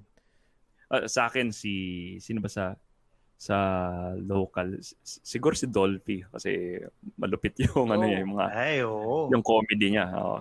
So yun yung ano yun yung kakausapin ko dito sa foreign si Karl Marx kasi babatukan ko siya pa oh invento ang ano Communist Manifesto daming so yun yun yung ano yun yung sa akin hmm. Against ako sa okay, communism, by the way. Sorry. Kaya babatukan ko si Karl Marx. Yun. Yun. Kayo, kayo Yuj. Napakahirap eh. Ang hirap na tanong ni Tito Mags ah. Oo nga eh. Oo nga eh. Shout out Tito Mags. Hmm. Oo nga. Grabe ikaw, Bon. Meron ka naisip? Pinapanos sa foreign, sa, sa foreign Steve Jobs. Mm. Mm. Steve Jobs. Tapos sa local, wala akong maisip pero si FPJ. Mm. Siguro sa mga Wala kang maintindihan doon pag in-interview mo yan. Puro ganun lang sasabihin. Ano lang, ano lang, wala. Oh. Ikaw, Yudes. Hindi ko alam eh. Ano? Siguro, mm, sa foreign, Siguro si ano, Ragnar Lothbrok. Sino? Sino? Sino? Nanonood kasi ako Vikings eh, di ba? Ah, kala ko. So, interested ako dun eh. So, Ra- hindi, Ragnar Lothbrok, sabi ko. Foreign Rag- siya. Okay. So, tunay na Viking siya? More on... Ah, uh, yun yung oh, medyo historical yung ano. So hmm. si yun nga, si Ragnar ano. Kasi nga parang naging dream niya is to travel to go Medyo medyo hmm. medyo dark yun kasi pillage yung mga sa Europe, yung Wessex, yung sa ano, 'di ba, yung luma pa. Yun yung mga medyo nag-history nun pero naging parang ano to travel different lands, search of different lands yung mga ano. So hmm. medyo mahilig ako magtanong ano yung mga naging thoughts niya. Medyo ano kasi iba siya mag Genghis Khan. Diba, hindi naman ako mabuhay doon. Pag tinanong ko, patayin ako agad. medium naman eh. Medium naman. Medium mo. Oo. Naka, ano naman eh. Gamit pa rin yung katawan eh. Kung bigla akong ginirunod, di wala na rin ako. Oo. Pero tama yun eh. Pero, oo nga no. Ah, anong question? Paano- Pagka paano mo sa malaman local kung- naman, ano na? Di paano mo malaman kung tunay na pumasok doon sa medium, no? Baka mamaya ini-impersonate niya lang yung, Oh, yung taong in-interview mo. Binayaran lang Sinab- pala ni Tito Magneto eh, no? Kaya nga. Kasi dito, Oo, binayaran. Basta pag Kailangan. ano, sinabi niya eh, magdrama-drama ka lang dyan. Yes, oh, thank you, Ayan. thank you for... wala magandang, Uh, magandang oo. question yan. ah. Magandang Eh, question. ikaw, Pero ikaw, siguro local. Tito Magnito. local, Ikaw local. naman, local. pag ikaw. Then, Ah, local si pa si Huge. Yun. May, may Ah, local pa si Huge. Oo. Historical figure ba dapat? Hmm. Oo, Sabi sabi. talaga kasi if ever possible magkaroon ka ng... Historical figure pala, no? Ah, okay. Kala ko parang kahit sino lang. Kahit sino lang, kami, si Dolphy nga pinili siya si FPG. Ah. Part din naman ng, his- ng long history of the world yung mga yun. Oo, no? May- Banaya may- Whiskey. May politician, may ano din, filming din si Hmm. FPJ, di ba? Hmm. Si ano na lang, Andres Bonifacio Ay. sa local. Andres. Para medyo, tignan na ano Start. yung medyo naging ano niya nun. Diba? Napakalalim naman yan. Malalim na yan, ano, Andres Bonifacio, no? Mm. Diba, ganun? Ayaw nyo, ayaw Oh. nyo kay Marcos? Sa, sa mga generasyon, di Pwede ba? din. Pwede rin. Sa akin si, Nin, sa akin si Nino. Si, Kaya nga eh. Siya una, siya una. Para both Siya sides. unang oh. pumasok sa isip ko. Oh. Mm, Para siya both sides. Pumasok sa isip ko. Para sagutan talaga. Kasi sa mga So, lola ko pala. question na ganyan, kailangan pinaghahandaan yung mga ganyan. Nakita, nakita mo yung medium gumagano no? Side A, side B. Nag- Naglalabanan si Marcos Si Tito. Anong ikaw Tito? Anong anong ano naman sa Sino ang pipiliin mo naman? Oh, comment nyo, comment nyo. Hmm. Mm. Don't be shy. Oh. Comment nyo na. Maganda eh, maganda yung ano yung question. Oh, na tili ko mabigat yan. Mabigat ang i-comment yan. yun. Ah, Abangan Oo. namin yan Tito. Bangan natin. Oh, sige. Yes. Okay, game. Tito moving Max. on, moving on. Habang hinintay natin dito, Max. Ah, ano pwede mong bigay na tip for mga balak mag-start mag-podcast? Oo. eh, ang, di ba meron tayong podcast page, di ba?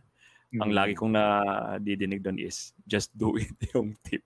Just do So, it. yun din siguro ang ano, yung sasabihin ko. Ka- Kasi, magandang, ano din siya eh, parang time capsule, di ba? Yung parang nag, nag, nagbibigay ka ng commentary on this particular point in time, kung ano yung thoughts mo, kung, kung di man commentary, thoughts mo. And one day, kung may mga aliens na pumunta dito, tapos ashes na to, mad- madinig nila yung podcast mo, tapos may timestamp, malalaman nila kung ano pala yung history ng mundong ito. Or in the future, di ba? Para. Kaya magandang just do it yung podcast podcasting. And yung tip Napaisip is ako dun sa aliens, ah. Sabi ko, eh, eh, siguro bibigay ko na rin yung tip ko kanina na ano na make it uh, good quality. Yung hindi mo pagsisisihan. Yung tipong ah, kapag pinakinggan ito ng isang bata na first time niyang pakinggan yung podcast mo, gusto mo siyang ito yung ano, madinig niya and Mamula. Pa- mamumulat siya. Uh, ito yung ito yung isipin niya na best podcast of all time ito. ah. Parang ganun. So, equipment, equipment-wise. ay, hindi ako masyadong ano eh, hindi ako masyadong particular sa equipment. Kumuha lang ako ng isang ATR na mic na matagal ko nang gamit. Ito yung gamit ko ngayon. So, ano naman ako, ah, satisfied naman ako dito. So, Hmm. yun. Tapos, nag Hindenburg journalist pro ako. Doon ako napaggastos ng matindi. So, Hindenburg, Hindenburg. journalist. oh yun yung pang-record ko. Mm. So for So, lang audio lang actually. talaga siya. So, for Si audio lang. Okay. Actually, hindi mo matin kailangan ng matinding equipment Ah, kami nga, Audacity nga lang ng pang post, pang post eh. podcast. yun. Oh, Ah, actually yun, di ba? Kailangan yung, yung sa ano talaga, yung idea, yung Oo. writings. Basta yung yung pinaka- low noise na mic lang. Yun na yung requirement. true. Wag lang yung masyadong yung mic na nag-pick up ng mga hiss. So, Hmm. yun lang. Yes. Yun lang yung requirement. Yan, Oo, so magandang like, audio ano, quality. Mga ano natin yan. So medyo ilayo natin bago tayo mag-in. Oh, Medyo, bago, bago tayo mag-move, batiin ko lang Okay. si shoutout kay Shawarat. kay Miss Tinay. Tinay. Christina Salvador. Good evening yes, po. oo. Good evening. Mm, kasama yan, evening. nagtuturo yan sa ano, sa sa stream, sa podcast ni Israel and ni ano, Oh, Ah. yung uh, former guest si natin. Yuki? Yes. Mm. Siya nagtuturo ng Japanese language sa Kakilala rin Mm. natin ano eh. Mhm. Ah, okay. Yes, Hello po. Baka may question po kayo. And Singit po. Tito, Ah. yes, opo. Tito Ah. Magnito, ayan. Ang bigat ng usapan sa sobrang bigat na nadidisconnect internet ko. Ang gusto ko po ma-interview via medium eh si Hitler. Aba? Si Hitler. Oh. Itanong ko kung German cut ba siya sa local eh. Si Jose Rizal. Itanong ko if sino dun sa mga nasusulat na na-link na chicks niya ang legit at sino ang hoax. So, Hoax, di ba? Ang dami daw Oo. niya kasing chicks eh. Tapos tanong niya kung anak ba ni Rizal talaga si Hitler, di ba? Yun yung isang chismis eh. Chismis. Oo. Yeah, connected Oo. pala, no? Connected. Yun ang matindi. Foreign to Tatay mo ba si. Ah, Rizal? to- Hitler. Grabe rin si Hitler, no? Mm. Ayan. Nakaka ano no. Oh, go, ahead, Huge yung question. Yung ano, hindi, medyo anuhin na natin. So, hopefully kung medyo na-clear na natin, na ano natin sa podcasting. About, ikaw naman, as aside sa podcasting and sa Mm. work mo, everyday Mm. work, hobbies naman. Ay, oo. ano, anong ginagawa mo naman na para, para, di ba, sa iba Matanggal naman? ng to stress, di ba? relax. Yes. Mm. Oo. So mahilig ako maglaro ng PS4 pa lang. Hindi pa dumarating yung PS5 na in-order ko. Wow, So- baka naman so- umorderan mo na rin kami. so yung ano, yung si Retro Haven, yan. Uh, doon ako umorder Retro ng Haven. PS5. Baka so, naman. Oo. so plug natin yan kasi sponsor ko yun sa, ano, sa podcast. So yun, ah video games, kung makita niyo yung background ko, hilig din ako mangolekta ng DC figures. Ah, So, DC. yun. DC, oh. DC. Actually, si Batman yung favorite ko eh. So, Oh. nangolekta ako ng mga... Meron kami isang guest, paborito naman, Superman. Si Mm, ano, Ah. mm. Leslie. Si Leslie. Leslie. Ah, Isa din siyang Nice, ambassador nice. naman siya ng Lego sa Philippines. Mm. Wow, wow. Oo. Ayun, so si Batman yung kinokolekta ko. Actually, yung mga rogues niya, yung mga kalaban ni Batman, yun yung kinokolekta ko. So yun, Ah, kaya ah, hinahanap ko si Batman eh. Ayun ang sa taas. oh. Ayun, ayun, ayun. ayun, oh. Ayun o, si. Batman. Yung yellow ba si Iron. Man? Yung sino favorite yung Batman? ah, ay, sa ano, sa mga lumabas Movie? na, Mm. sa mga movies. Hindi, kahit no? cartoons. Car- all, all, all of them. Yung luma. Siyempre, sa, From siyempre cartoons. si Siyempre, iba yung ano eh. si Ke- Kevin Conroy, oh. Kevin Conroy yun, yung, Ah. yung sa Batman the Animated Series. Kevin So, yun yung ano. Uh, Kevin Conroy yung voice voice actor niya. And kung, kung sinama mo yun, yun ang favorite ko dahil siya yung ultimate Batman eh. Yung classic Mm. pa, yung classic na Batman, yung may Si splat, Adam Batman and West. Robin. Si Adam si West. Adam West. Oh, Adam Ah, West. May ganon. May sound effects. eh. Oo. Yun Oo. pa yung mga classic eh. Pero yung Eh, pinaka- eh, pinaka Batman. gusto ko yung Joker ni ano, yung Joker na binosesa ni Luke Skywalker. Si Mark Hamill, oh, Mark Hamill. Oo, Yan din. galing. Si? Kevin Saan Conroy. Oh, Batman the Animated Series. okay, okay. Mm. Noong 90s yun yung sikat noon. Definitive na Batman. Ah, yun yun yung ano, series. yun yung yun yung nag-open up si Joker na talagang ano siya, yung mind playing person Mm. na siya. Hindi katulad ng Jokers dati na baliw-baliwan lang. Ito talaga Oo. baliw na matalino. Oo. Ah, Doon lumabas yung Joker na yun. Kay Mark ha, Mm. ano. Ang dark na eh, yung animated Oo. series yan. Pero pero gusto ko yan. Yun yung yun din yung isa sa nagustuhan ko kay Batman. Ah, actually yung kay Adam West gusto ko na si Batman nun eh. Kasi dahil sa villains niya. Tapos Mm. linilista Bakit ko yung mga mga villains? villains, Bakit niya. mga villains yung Ang, ang kinukulit colorful nga nung ano, eh, ang colorful kasi ng villains ni Batman. Siya yung may best villains sa buong DC? ah All hindi, buong... tingnan buong ano na, buong ah, pop culture. Mm. Kasi pag, Pa- pag tinignan mo si Batman, Kasing sikat parang niya yung pin- villains niya. pinanganak, pinanganak yung villain na yun para lang labanan si Batman. Parang talagang minoldi talaga. Parang ang Ba- bawat- eh. parang bawat villain ni Batman merong isang craziness na ano. Like si si Riddler, parang obsessive compulsive siya. Mm. Parang aalis na lang siya, mag-iiwan pa siya ng clue parang ganun. Mm. Para mahuli siya. so ganun siya ka obsessive compulsive.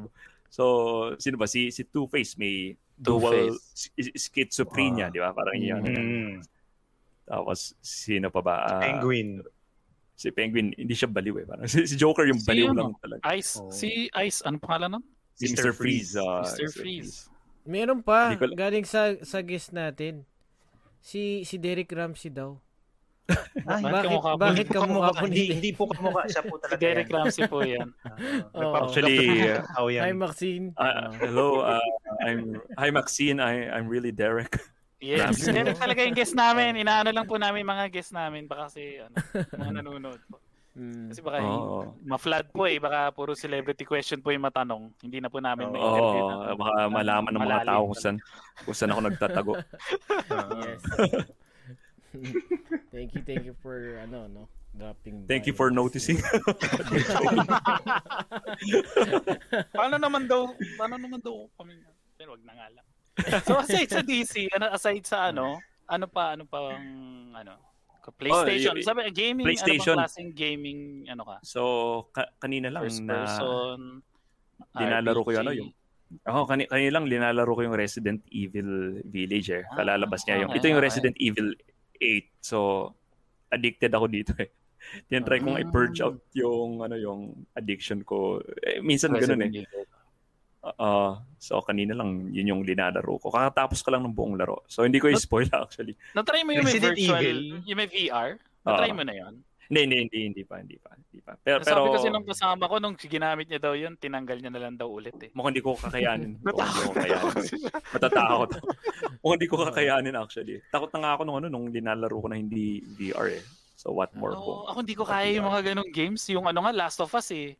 Parang pawis na pawis ako buong pag-start ko ng game hanggang matapos. Parang Mm.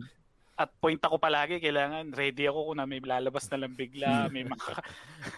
so Hindi, hindi pero yun ang hilig ko. Yun ang hilig ko, yung mga Oh. survival horror. Horror. Kasi sa mga movies, mga horror din yung ano, yung hilig ko eh. Gusto ko na Mga exercise yung Dead, ganun. ah, pa- medyo oh, parang gano'n, yung mga psychological. Mm. Gusto ko na Ano exercise yung Ano bang favorite na ano? Favorite ganyan na movie mo? Ganyan genre? Ako, pagod na ako i-exercise yung emotion. Ay, ga. Hindi ba yun? Ah, pagod kaya yun. Hindi, ibig sabihin yung range of emotions. Yun yung, ano, Ah, yun yung reason kung bakit tayo nanonood ng movie eh, di ba? Para healthy yung ah, ah. yung pag-exercise ng range of emotions. Ma- maganda nang malungkot ka sa panonood mo sa sine kaysa malungkot ka sa tunay na buhay, di ba? Mm. True, parang- true. Mm. So, gandang umiyak ka na doon. Doon mo Kasi ilabas. yung- oo. Oo, oh, doon mo ilabas. Na-exercise mo yung range of emotions. Kung ano yung galit, nagagalit ka sa villain. Mas maganda nang nagagalit ka doon sa sine, sa, sa pelikulang pinapanood mo, kaysa sa tunay na buhay, may nagagalit kang tao, di ba? Parang ganun. Oo. Iba yung control mo nun. eh. At Mm. least yung, So, di ka- yung reality di ka na- after ng movie. Parang, ah, okay, that's this is a movie na parang Ah, ganun lang yun. Oh, but at least na-exercise mo yung range of emotions. Pati yung takot sa mga horror film. Kumusta naman yung range of emotions mo sa ending ng Game of Thrones? Ay, nabanggit na naman. Ako, isa ako dun sa... I- Doon is- naman isa ako dun nanonood sa... din kasi ako eh. Nanonood ako eh. So, ah, gusto kayo nanonood or... Yes. Ako, Mm. Oh, nice, Ako nice. pinanood. I- Isa ako dun sa minority na nagustuhan ko yung ending. Oo, hindi ko gusto yung talaga. execution. Hindi ko gusto, Okay, hindi ko gusto yung Ah. execution kasi halata yung final seasons, ano, eh, halata nang hindi si George Mm. Martin yung yung dialogue eh. Mm. Kasi ang powerful parang ng mga bilis. dialogue niya, no? ang si George bilis na Martin. nung parang pinamimigay na lang ata lahat agad para minadali Mm. na gusto na nila ipakita agad wala na yung suspense feature na ginagawa nung mga previous seasons wala na yung Mm. parang gusto nila Pero- mo yung ano, Oh. makikita mo yung quality nung hi- hinahawak pa nung writer yung story dun sa producers na yung may hawak nung eh, nung pa finale na eh. Mm. Kita mo yung Mm. quality. Tsaka naman, unang seasons may sus wala kang ano eh wala kang alam ano mangyayari hindi Oo. siya predictable Pero pero ito, ito. Eh, ah, pangit lang execution, pero nagustuhan ko yung so spoiler alert sa mga nakikinig. Gusto- nagustuhan ko na si si Bran yung ah, Oh. final na naupo sa throne. Okay. Kasi, nung final season, kung si Daenerys tsaka, Daenerys tsaka si, ano, si Jon Snow, na tingin natin isa sa kanila yung maupo sa Mm. throne eh. Mm. Parang huminto na yung ano yung mga tao sa pag sa paghula kung sino yung mauupo sa sa sa throne, di ba? Mm. Mm. Parang huminto na sa paghuhula yung mga tao. Nung nung nung namatay si Daenerys, oh yun yung binigyan ng twist kasi ganun talaga yung Game of Thrones eh. Parang Mm. parang oops, the game is still on. The game is still Okay, on, guys. Okay. Mm. Huwag kayong huminto sa paghuhula. And yun yung nagustuhan ko. Pangit lang execution, pero yun yung nagustuhan ko. Parang ang level niya is yung nung pinatay si Ned Stark sa simula. Parang, teka, hindi to yung Mm. bida, guys. Patayin natin to. Yes, yes, yes. Parang, teka, Game of Thrones pa rin to. Meron pa rin kami Mm. mga surprises. Mm. And Which is hindi pangit, pa sana yung mga tao nun. Ilan, eh. ilan seasons? yun. So, seven? Seven seasons? Nine? Nine ata. seven yata, seven. Seven. Seven or eight? Ako hindi. Yung sinabi mo yung pinatay si Ned Stark sa season 1. Mm-mm. Yun yung mga times siguro na hindi eh. pa lahat sanay yung mga tao na namamatay di ba, yung bida. Oo. So, Yung- so ganun Kailangan yung. Game of Thrones. Uh, Oh, ganun yung Game of Thrones. Diba? yung Red. Wedding. Ah, Ik- red. ikakarisma nila, ikakarisma nila yung audience to one person and then, oh, not him. Teka lang, may paborito ko yun ah. Bakit? Oo, Tapos may- parang- Tapos about isa may ano, may may parang parang gustong ano, gustong ma- maupo sa throne, 'di ba? Parang ito ang tingin ko. Mm. Ting, ano ako noon eh, Ah. Stanis. Stanis ako noon eh. Barat yan. Ah, Ah. Oh, barat wait. 'yun eh. Tapos, Ganun ulit. Wala na. Tapos nung bandang huli, Ay, go, go. nung bandang huli parang nag-stop na sa panghuhula yung mga tao. Either si ano lang yan, Daenerys o si ano si Jon Ah. Snow eh. Hmm. Tapos nung talagang last episode parang teka guys, the game is still on. Parang ganun. Mm. So, yun May yung ano, yun appreciate ko doon. Hmm, Well, ano yun, execution. nat- natawa, lang talaga ako dun sa ano, yung may meme na yung tumatawa yung ano, yung Spanish, yung Spanyol na meme yung tumatawa ng tumatawa, parang dinub nila na, sa, kunwari yun yung producer. Sabi namin, binild up namin yung buong episode, buong series na napaka, napaka undefeatable nung kalaban. Mm. Tapos Ay, nung yun ang patapos ano. na pala, Ah. One stab lang. Ah. Oh, yun yung stab lang. doon. Tama, yun yung Oo. letdown doon. Kaya kaya nasabi kong pangit yung execution. Mm, fulfilling siya pero parang mas may napaganda pa sana. Alam mo yun. Oo. Oo, Para sa nan- viewer na nanonood, fulfilling siya kasi yun yung gusto natin. Pero hindi na siya yung naging ganun na parang storyline na dapat naging maganda pa sana or hindi kasi everybody was, yun naging every- everybody was waiting for the epic battle. Mm. Oh, let's say yung White Walker, di ba? Parang Ah. letdown yun eh. Isang malaking letdown yung White Walkers. Parang ga- ganun lang pala kayo. Parang, Hmm. parang ang tagal yung maglakad. Parang, parang season 2 pa lang naglalakad na sila papunta sa ano. May giant, giant. Sa pa sila, Westeros, oh, may giant, Mm. giant pa. Tapos Mm. yun pala, ganun lang kayo. So medyo letdown yun. so malaking letdown yun. Mm. Eh, so ah, yun. bukod, bukod doon sa Ah. ano, may may mga books din dyan. Mahilig Yes, ka oo nga rin eh. ba Tatanong ko nga eh. Oo, magbasa. Oo. Anime Usually mga, hindi, hindi. Sa, sa mga anak ko to, yung Harry Potter Mm. to eh. Oh. Harry Potter. May Harry Potter dito. Naano ba nila sa iyo yung nakuha ba nila sa yung pagbabasa? Uh, oh, in a way, uh, medyo in-enforce ko rin kasi. Sinabi, oy, magbasa ka ng Harry Potter dun sa Mm. panganay ko. Eh, and gusto ko kasing ano, eh, gusto ko kasing ma, ma, ma- maging hobby nila yung pagbabasa. I, i- yung pagbabasa is something na nakalimutan na ng maraming kabataan ngayon. Bihira na yung bihira na yung mga kabataan na nagbabasa ng mga ganito, mga novels, Mm. mga ano. And and kahit Harry Potter lang yan, masaya ako na ano na eh, Natapos man nila. lang man lang yung Ah. Harry Potter pero basta ako na ano na nabasa niya. Oo. Mm. Kasi gusto kong pumasok siya sa hobby ng pagbabasa. Hmm. Dahil yun yung nakakalimutan ng mga kabataan ngayon eh. Marami kang matututunan sa ano sa mga Hmm. libro. Hindi lang Tsaka sa mga ar- articles. Mm. do you Okay, articulate okay lang ba kahit Kasi, digital? Sa akin, okay. Ako, ako nag, Ah. nag, nag-move sa digital eh. Only because minimalist ako kasi ang kalat na sa bahay. Wala na akong Mm. paglalagyan ng libro. So, kaya ako nag-move sa digital. Yun yung reason.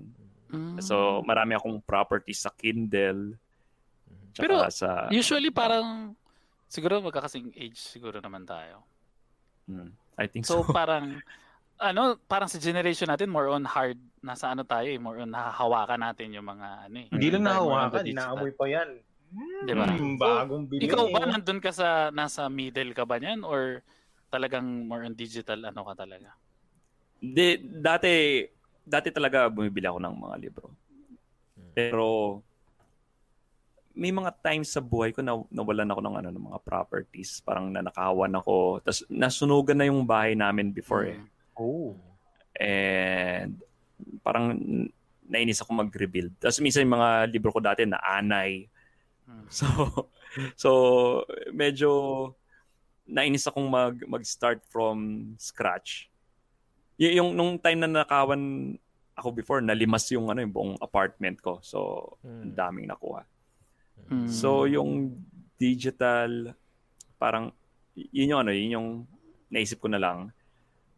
Ah, kasi bukod doon naglilipat-pat bahay din kami. Hirap din magbuhat ng maraming libro. Tsaka anytime pwede mo siyang basahin kahit nasa Anytime Anywhere, pwede ko siyang no? basahin. Oo. So yun yung ano, yun yung naging parang sagot ko sa mga minor Okay hassles. rin eh, na- kasi di ba, Ano? isipin mo kung ano, nagka-travel ka lahat. Yung Kindle Hmm. lang dala mo, ilang libro na laman nun. Oo, oo, tama. Di ba? Tapos kapag minsan may reference ako parang ay to galing to sa ganitong libro. Aka- Akala mo napakatalino ko eh. Yung pala, chinek ko lang sa Kindle. Oo. galing to dito. Pinuntahan ko yung libro tapos sinearch ko lang. Search. Mm. Ay, Akala mo, galing ano kay, yun, no? yung quote na yun Hindi, galing pero- kay ano. Pero syempre to hold, to retain that memory pa rin is still different from ano. Because at of- least ano, ah, ah, at least alam ko kung kanino galing yung quote tapos Mm. sa search ko kung ano yung exact quote. Yun lang yun. ano, yun lang. Ayun. Mm. So yun, sir, once again, plug po natin ulit yung ano, yung Mm. podcast nyo. Yes. Mm. Sure, Na sure. The J. Aruga Show. Yes, on Ayun, so- Spotify. The J. Aruga Show, the first and hindi na only the first Oo. conservative podcast na lang on uh, Filipino Mm. conservative podcast in the Philippines. Uh, parang does that make sense? Parang Filipino conservative podcast in the Philippines. Pero so pakinggan nyo. Uh, bukas meron akong special episode si Layla Miller. Mm. It's Nice. about divorce. So yun yung ano, Yun. yun yung medyo mahalaga tong topic na to because it's about marriage. So sir, share nyo, listen, subscribe, follow, share. So Spotify, Apple, Google Podcast, and wherever podcast app you want to listen. Mm. So you know the drill. So yun. Sa, Oo. sa lahat ng episodes mo, first Hmm. listener, anong episode ang papapakinig mo sa kanila? Ah, okay. Recommended. Sige. Sa season 3, tingin ko. Ah, ano, ano, hindi ko. siguro first episode ko na mismo. Yung Ito talaga season 1 open-mindedness. episode. Oh, season, season 1, episode 1 na yun. Oo, episode 1. Yan, yan, yan. Oh, tingin ko. Oh. Yan yung So, kung magandang- 15 magsas- minutes, sila pa 22 nakinig seconds. Yan ang ano. Maiksi Okay. lang yan actually. Pero 18 kano- minutes nga lang. Oo nga eh. Pero ang bilis ko magsalita kano- dyan. Ah. Ang, ang bilis ko magsalita dyan. Yun yung... Ma- makita mo yung, ano, yung progression nung... Mm. makita mo yung progression. Mm. Yung So, ano yung naging namamadali big- ka matapos. Uh, ano yung naging big change sa tingin mo from episode Actually, 1 so season 3 episode 7? So, ang big change, mas mabagal na ako magsalita. yung episode 1 talagang talagang ginagaya ko si Ben Shapiro eh. Mhm. Binilisan ko yung yun eh. pagsasalita. Oh, Si Ben Shapiro, kasi ano yun eh. kaya um, Red Bull, kape, tsaka Oo. eh, puro hindi ko kayang hindi ko kayang ano mag-keep up kay Ben Shapiro. And yung ano yung nag nag-feedback din kasi sa akin yung mga listeners parang ang bilis mo magsalita. Parang- so ang ang alam mo binabalance ko, ano yung yung yung right duration parang Mm. gano'n sa podcast. And makita mo yung very first episode ko is just 18 minutes. Ngayon parang ginagawa kong 30 minutes. Kapag may guest, umabot ng 1 hour. Mhm. Yun yung tanong eh, kung ano yung tamang duration. Tina-target ko lang yung parang travel time, tingin ko, ng, ng mga tao. Ah. Travel time ng mga tao sa Philippines so 2 to 3 hours. ganun. Hindi. Uy, grabe. Travel time pero sa atin 1 hour and 45 minutes na. Oo. Oh, yeah, yeah. So enough yan sa isang Diba? 2 hour Travel To time. our journey, di ba? Mm. Yes. Sana sana nalibang kayo habang na, nasta kayo sa traffic. Sa nalibang nakikinig, kayo sa ngayon. nakikinig.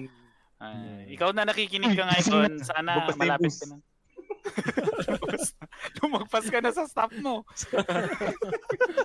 Masyado ka na-immerse eh. Pasensya na. Pero baka next stop. Ah, Yeah, next. Pasensya na. Maraming salamat. Ayan. Mm. So, Ayan. bago mag-end question siguro si Carlo, magla-last question lang ako. Okay lang. Mm. If ano, ah, parang kung gagawa ka ng isang episode ngayon para pakinggan mo after 5 or 10 years, anong gagawin mong episode? Nako, ang hirap na itanong. Para sa iyo yan ah. Para sa iyo yan. Oo, oo, oo, oo. Ah, Kaya nga, kaya nga. So, parang ano na to ah, parang al- alam mo ito ito yung sabihin ko sa episode. Ano yung mindset ko at this period? Yun yung gusto kong ma-contain sa Mm. episode na yon. Kasi kung babalik ako in the past, let's say kakausapin ko yung 16-year-old self ko. Hindi siya maniniwala na ano eh na ako siya eh. kamukha ah. Hindi kasi iba yung ano, iba yung iba yung pag-iisip ko nung nung 16 year, years old ako. Ito yung time na atheist ako sa UST. Ah, okay, okay. Mm. So parang hindi ikaw ako. Sinungaling ka. Lalo na ako magiging Hindi, ikaw yan. hindi ikaw ako. So gusto kong ma-contain kung ano yung ano yung beliefs Mm. ko at this point dun sa episode na yon. Tapos, kapag nagbago then pagtatawanan ko na naman yung sarili ko.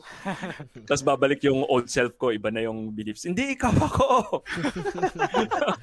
Oo. Ang galing ah, ang galing ng ano. Ah, totoo naman, Pero- tama naman. Atheist ako noon, tsaka sobrang liberal ko noon, ng 16-year-old self ako. Hindi talaga ako maniniwala na, ano, Mm. na same person ako. And yun yung ano, Same. yun yung, yun yung isa sa ah, parang pinipreach ko eh. Hu- Huwag kang masyadong magpapaka parang hang up sa quote-unquote identity or label mo. Kasi you're always changing, di ba? Mm. Parang kapag lin- linagyan mo ng label yung sarili mo, like right now, sinasabi kong conservative ako, Mm. ito yung label ko. Baka mamaya parang may mga certain beliefs na magbago, parang ganon. So, wag magpaka-hang up sa label. Yes. Totoo yun. Kasi as humans, we should always lean to progression eh. To Mm. adaptability. So, kung ano man yung beliefs mo now, it's not necessarily forever. It could be, but in the- Although, although yeah, tama ka. Although naniniwala ko na may objective truth, di ba? But we are, Mm. y- yun yung paniniwala ko, may objective Yeah. truth. We are on the journey on knowing what this objective truth is. So baka mamaya may mga beliefs ako na parang hindi pala yun yung objective truth. So, Mm. so yun. Anyway, ma- mahahaba na naman. Oo nga. eh. Oo nga episode eh. na yun. Ah, singit na natin yung, ano, yung last question, sir. Oo. Bale, in 10 years time, saan nyo nakikita yung podcast nyo and yung yung how yung entertainment mo for that kind of business? oh, so hopefully retire ko na si Jay Aruga dahil sabi ko kanina, ang goal ko lang naman is makapag-inspire ng mas maraming conservative podcasters. Mhm. sa para ma, balance yung dami ng conservatives and liberals. Right now, mga nasa top ranking podcast ay mga liberals. So, hopefully makapagsabay makapagsabayan yung mga conservatives. And that time, tingin ko, pwede ko nang i isabit ang mantle ni J. Aruga in 10 years Ah. time. Para makikinig na lang ako. Oo. Makikinig na lang ako ng makikinig. Mhm. Alright. Um, Alright. web website lang uh, medyo anahin natin. Wait, wait, wait, Ah, wait, wait. mhm. And maraming salamat sa time, no? Ah, Yes, sir. Thank you. yan, oo. Thank you din sa pag-invite. Enjoy ko itong Appreciate. Yes. Mhm. Usapan Nasa- natin. Nandiyan na, Carlo, meron na sa'yo. Website natin. Um, anyway, ayan. Wala, wala Ito, ta- ito, ito, ito, ito, ito, ito, ito. Ito, wait, wait. Chuto, chuto mate. Chuto mate. Chuto mate. Ayun, maraming maraming salamat po sa lahat na nakinig po sa amin. Ah, Facebook, sana not website, po sorry. kayo. Ah, We have ayan, the Facebook sorry, sorry. page. Oh. Mhm. Ayan. Yan. So, All right. Salamat mhm. sa pag-share. So visit Ayan, nyo lang guys. Kayo, yes. So, ayan, like like nyo lang yung The J. Aruga Show Facebook page. Then, Yes. merong thejArugashow.com yung newsletter ko. So, nagsusulat ako ng email sa inyo. So, that's also your Mm. way para ma ma-reach ako. Mhm. Ah. Uy, meron nun. tomorrow. no? Dito kayo mag-shopping ha. Para matulog kay, affiliate links yan, oh. Oo. Mhm. Wow! Para, para may pang bayad ng ano ng mga Zoom. Yes, yes, ah. sa Zoom diba? medyo But speaking of ano ah, pagka pagkatapos yung bumili dyan, syempre pag nauhaw kayo, buy us a coffee din para Yes. syempre Ayun. hindi kayo Syempre. mauhaw, di ba? Ayan. And sa. Spotify Wow. listener natin, ano yan, Bon? Mhm. Ah, www.buymeacoffee.com slash podcast. Ayan, visit nyo po yan. Website na yan. all and right. Diyan tayo magkakape. Mm. Thank you, thank you. Alright. Ayan. Mhm. And sana nag-enjoy ka, Jay. Maraming maraming salamat. And medyo Mm. humaba yung usapan.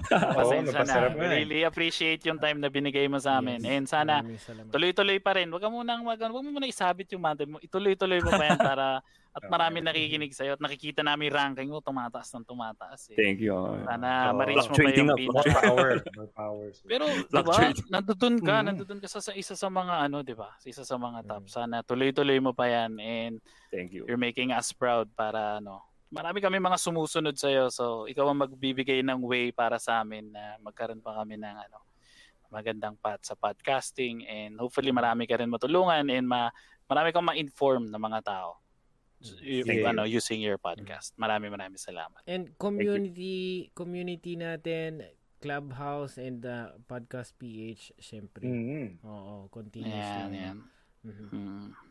Mm. Ayan. Ano, end na natin o picture muna tayo?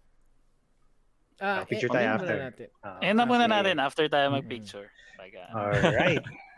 And with that, And I'm. Carlo. I'm Revon. And I'm Yuzi. Maraming maraming pong salamat and mag-ingat po tayong lahat. Stay safe Mhm. everyone and pasukan na ulit bukas, lunes po pero maging masaya lang po tayo. Here's a Yes. podcast signing off.